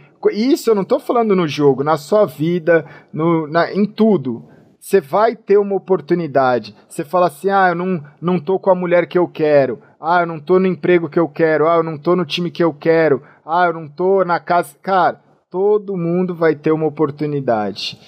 Ela vai passar na sua frente. Vai depender de você estar tá preparado ou não para agarrar aquilo. E aí, é isso. e aí que é o que vem o que, o que é isso que o Ale falou, de você entrar sem cobrar nada, de você às vezes entrar e não é se desvalorizar, é de você se preparar, de você aprender, você ter calma. Hoje a gente está com uma outra cabeça. Quando eu entrei na Samsung, eu vim do esporte eletrônico, que era um tipo, cara, quem não, quem em alto nível, né? O negócio é tipo bolsa de valores, o negócio é frenético. Pra caramba, nossa. Cara, você quer ganhar, você quer competir. E eu lembro, eu entrei na Samsung e entrava aí, você falava, nossa, eu vou ser o primeiro a chegar, o último a sair. Entrei como estagiário, ganhava sei lá, 600, 700 reais que pagava a minha faculdade. E aí, cara, chegou seis meses, eu falei, não, não quero ser mais estagiário. Se não me, não me contratarem, eu vou embora daqui. E aí o, o vice-presidente falou, não, mas como assim? Ninguém nunca contratou alguém sem, sem terminar a faculdade. Eu falei, ah, vai ter que contratar. Aí, aí fiz tanto, o cara contrataram. Aí passou mais, tipo, em dois anos e meio de empresa, essa plaquinha que tá aqui, é, é, que você não tá vendo, mas essa plaquinha foi a plaquinha que eu ganhei de reconhecimento dos caras. Em três anos de empresa, eu ganhei seis promoções e me demiti. que eu falei assim, cara, é, você tem uma, uma gana, às vezes, muito grande de querer chegar rápido. Mas hoje eu olho e falo assim, pô, Tipo, às vezes esse tipo de atitude, você tem que ir com calma. Você tem que. Você pode ser leão, você pode ser o cara que vai passar o trator, que você vai mostrar. Mas isso a vida, às vezes, ela vai te cobrar nisso, que às vezes você não vai conseguir. É, é tipo você que trabalha com esporte convencional também, personal trainer, é o que todo mundo fala do overtraining, né, cara? De você, às vezes, eu tô correndo, tá todo mundo me alertando, eu tô correndo 10, 15 quilômetros por dia, todo mundo fala, cara, tira um dia de descanso, aí quando eu tiro um dia, um dia, de descanso, eu pulo uma hora de corda, aí nego fala, porra, velho, então, mas eu, é porque assim, eu acho que uma hora a vida vai precisar, que é esse momento agora. Eu tenho uma oportunidade de estar tá com conteúdo, de estar tá com as coisas, e eu estou num, num, numa, numa boa fase em relação à minha saúde. Então eu consigo Sim. produzir. E eu mais. tenho certeza que está ajudando bastante, viu, Gal? Todo mundo aí que, que tem acompanhado, eu tenho certeza absoluta que isso está ajudando bastante. Está um conteúdo muito legal mesmo, cara. É, então, e, e aí é, é, é, exatamente isso, assim, pra gente fechar esse bate-papo, é faz a sua, faz com calma. Tem o que eu aprendi agora na vida é com paciência, com calma. Primeiro mostra para depois cobrar. Primeiro faz. Primeiro, né? Primeiro você chega e fala assim: você precisa de ajuda, né? Aí a pessoa vai falar: pô, preciso de uma ajuda. Aí você vai lá e ajuda. E um dia você vai ser ajudado, não o contrário né? Do, do tipo, cê, é, você chegar e pedir ajuda de uma pessoa, acho que é, é muito mais, não difícil, mas é, o, o correto é você oferecer ajuda. Que é o que eu falo. Às vezes eu recebo uma mensagem, o cara fala, cara, posso, posso te, te pedir alguma coisa? Eu falo, cara, você precisa de ajuda? Pô, então Hoje... eu vou te ajudar. E eu não sei quem é, não conheço e tal, mas um dia essa pessoa ela pode se tornar alguém muito grande ou ela, não, ou ela pode não se tornar ninguém. Eu não estou fazendo pro, com a intenção de Sim. um dia re, já tá, vai retornar para mim. Ajudar sem querer nada em troca, né? Porque retorna. Isso aí pode ter certeza que retorna sempre. Exatamente. Então, assim, é fazer a sua parte que com o tempo você vai crescendo, com o tempo você vai fazendo, você vai fazendo pequenininho, é o que eu estou fazendo aqui. Né? Quantas vezes eu falo, os caras falam assim, pô, se você colocasse o título do, do vídeo do Fer com, com um título chamativo, com título. Cara, você podia ter 200 mil, 300 mil. Eu falo, não, porque quem faz esse tipo de coisa, site de notícia que pega e polemi, po, é, polemiza isso, que faz essas coisas, é por isso que o cara não consegue essa entrevista e, e eu consigo não uma entrevista, mas um bate-papo. Né? Quantas Sim. coisas você falou aqui que você não falaria para site de notícia nenhum? Então eu decidi o caminho mais difícil, que é o caminho de cara, não, não, não vou polemizar. A gente poderia falar de mil assuntos, de mil tretas, de mil coisas do cenário, de histórias, gente. de bastidores que a gente passou também o, o, underground pesado em competições, em coisas, em problemas. A gente poderia falar da vida de. A gente sabe muita coisa de muito atleta que está aí até hoje em dia, o atleta do passado. A gente sabe muita história boa e muita história ruim. Mas o que a gente quer passar para vocês aqui é o lado bom. O lado ruim que a gente fala é o lado que você vai ter que trabalhar. Não é, Ale? É o lado assim, é o, é, é o lado do toque. Sem você fazer isso, não tem nada nem que eu nem que ele vai fazer por você. Agora, o lado bom, a gente passa aqui. Essa é a ideia do programa, por isso que é o melhor de dois. É isso aí. Correto? É isso aí. Corretíssimo, Gal. Assino embaixo. Eu desejo um feliz ano novo para todo mundo aí que acompanhou. Valeu quem vai ficar esse tempão inteiro ouvindo aí. A galera fica. E, pô, fechou, fechou perfeito. Chave de ouro, Gal. É isso mesmo. É, acho que não é só no CS, na vida. Algumas vezes parece que todas as portas estão se fechando. Segue que umas horas elas abrem. Pode ter certeza, velho.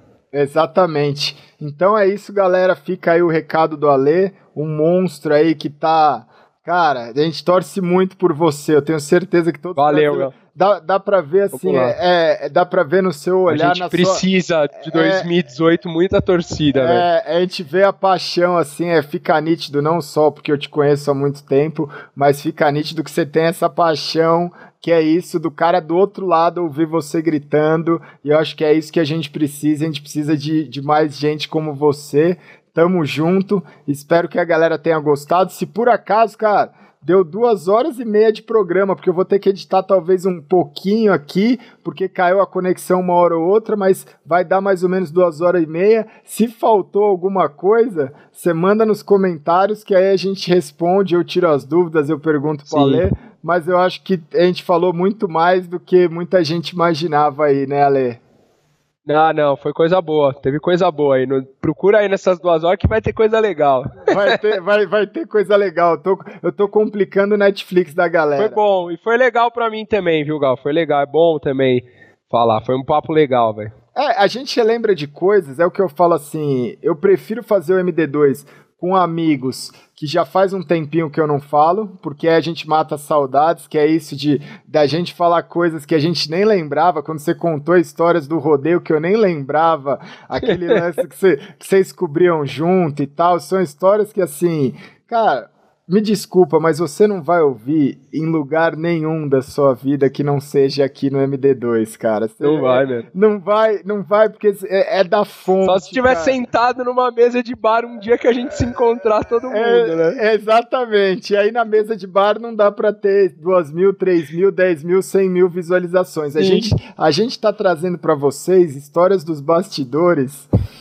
que só quem estava sentado junto, quem acompanhou, estava numa mesa de bar com a gente, pode falar para vocês e a gente está trazendo isso daí. Então espero que você tenha gostado de mais um Melhor de Dois. Melhor de Dois de número 9. Não vou esquecer esse número que é número o número 9, Evair, o monstro é, Evair. É palmeirense esse, esse, mano, não tem o um mundial, o cara, tô falando com um cara que, vai sem, sem calibre aqui nesse MD2, velho, fala com um monte, campeão, Fer tem cinco, sei lá, dez títulos só esse ano, aí de repente chega esse cara aqui, palmeirense, que não tem um mundial. Calma, né? calma, tem, ó, tem muita coisa ainda pra rodar. É, então é isso, tamo junto. Dia 9, Evair, é dia 9, é dia do seu aniversário. É também, meu né? aniversário, o ídolo, eu era, eu era, eu era fã, né? Eu era super fã do Evair quando era pequeno e ele também usava a camisa 9. Sempre usei número 9 quando eu jogava bola pequena, então é. Não, é podia, isso, não, podia, não podia ser o MD2 de, de número diferente, então. Sim, foi o certo. Sem querer, né? Foi o certo. Sem querer, foi o certo. Tamo junto, galera. Espero que vocês tenham gostado do bate-papo. Qualquer coisa, mais uma vez, qualquer coisa, as redes sociais estão aqui, tanto minha. O Ale ele falou que vai criar um Instagram para ele. Eu quero ver seus Meta 2018, eu quero ver vocês me seguir, hein? É, Fazer uma novela lá fazer uma novela. Eu, eu, eu tô fazendo uma novela no meu Instagram. Aí ontem, eu, tipo, ontem, ontem dizendo, os caras falaram, você tá postando demais. Eu falei, pô, deixa eu fazer uma enquete. Faço mais history ou faço menos history? Aí deu, sei lá, 40, 80% queria que eu fizesse mais history. Eu falei, pô, mas eu já tô fazendo uma novela, que, que, que, que mais que vocês querem, velho? Tipo, tô indo almoçar, tô indo correr, tô indo no... Agora eu vou, vou gravar, ó, vou gravar um, um, um, um, um, um history, vamos lá, ó. Quer ver? Ó, Vou gravar um isso. É, aqui vamos, é, é, é, o que o pessoal quer ver, né? Ó. Vamos, vamos, vamos gravar um history aqui, ó. Que aí o Ale vai falar junto aqui, ó. E aí, galera, tamo aqui, ó. Gravando. E aí, galera, já já tá no ar, hein? Já já tá no ar. Um MD2 aí bacana. Amanhã, na verdade, vai estar tá no ar. O MD2 com o Apoca. É isso aí. Valeu, galera. Valeu, então, Gal. Então, Ale, é isso aí. Tamo junto. Qualquer coisa que você precisar, Sempre. conte comigo, conte com, com a turma toda. Desejo boa sorte. Daqui a pouco você está viajando, vai voltar. Aí a gente vai demorar um pouco para se ver, mas qualquer coisa que precisar, já sabe. Obrigado por esse Obrigado, Gal. Obrigado pelo, pelo bate-papo. Boa sorte aí. E que 2018 seja um ano abençoado aí, não só para a Luminosity, mas para todo mundo do, do cenário aqui do Brasil. Beleza? Valeu, cara. Valeu, é nós. Obrigado Valeu. aí, galera. Obrigado vocês que assistiram. Já sabem, qualquer coisa é só perguntar. Até o próximo Melhor de Dois, agora de número 10. Vamos ver quem vai ser o camisa número 10. Camisa 10. Tamo junto, galera. Grande abraço.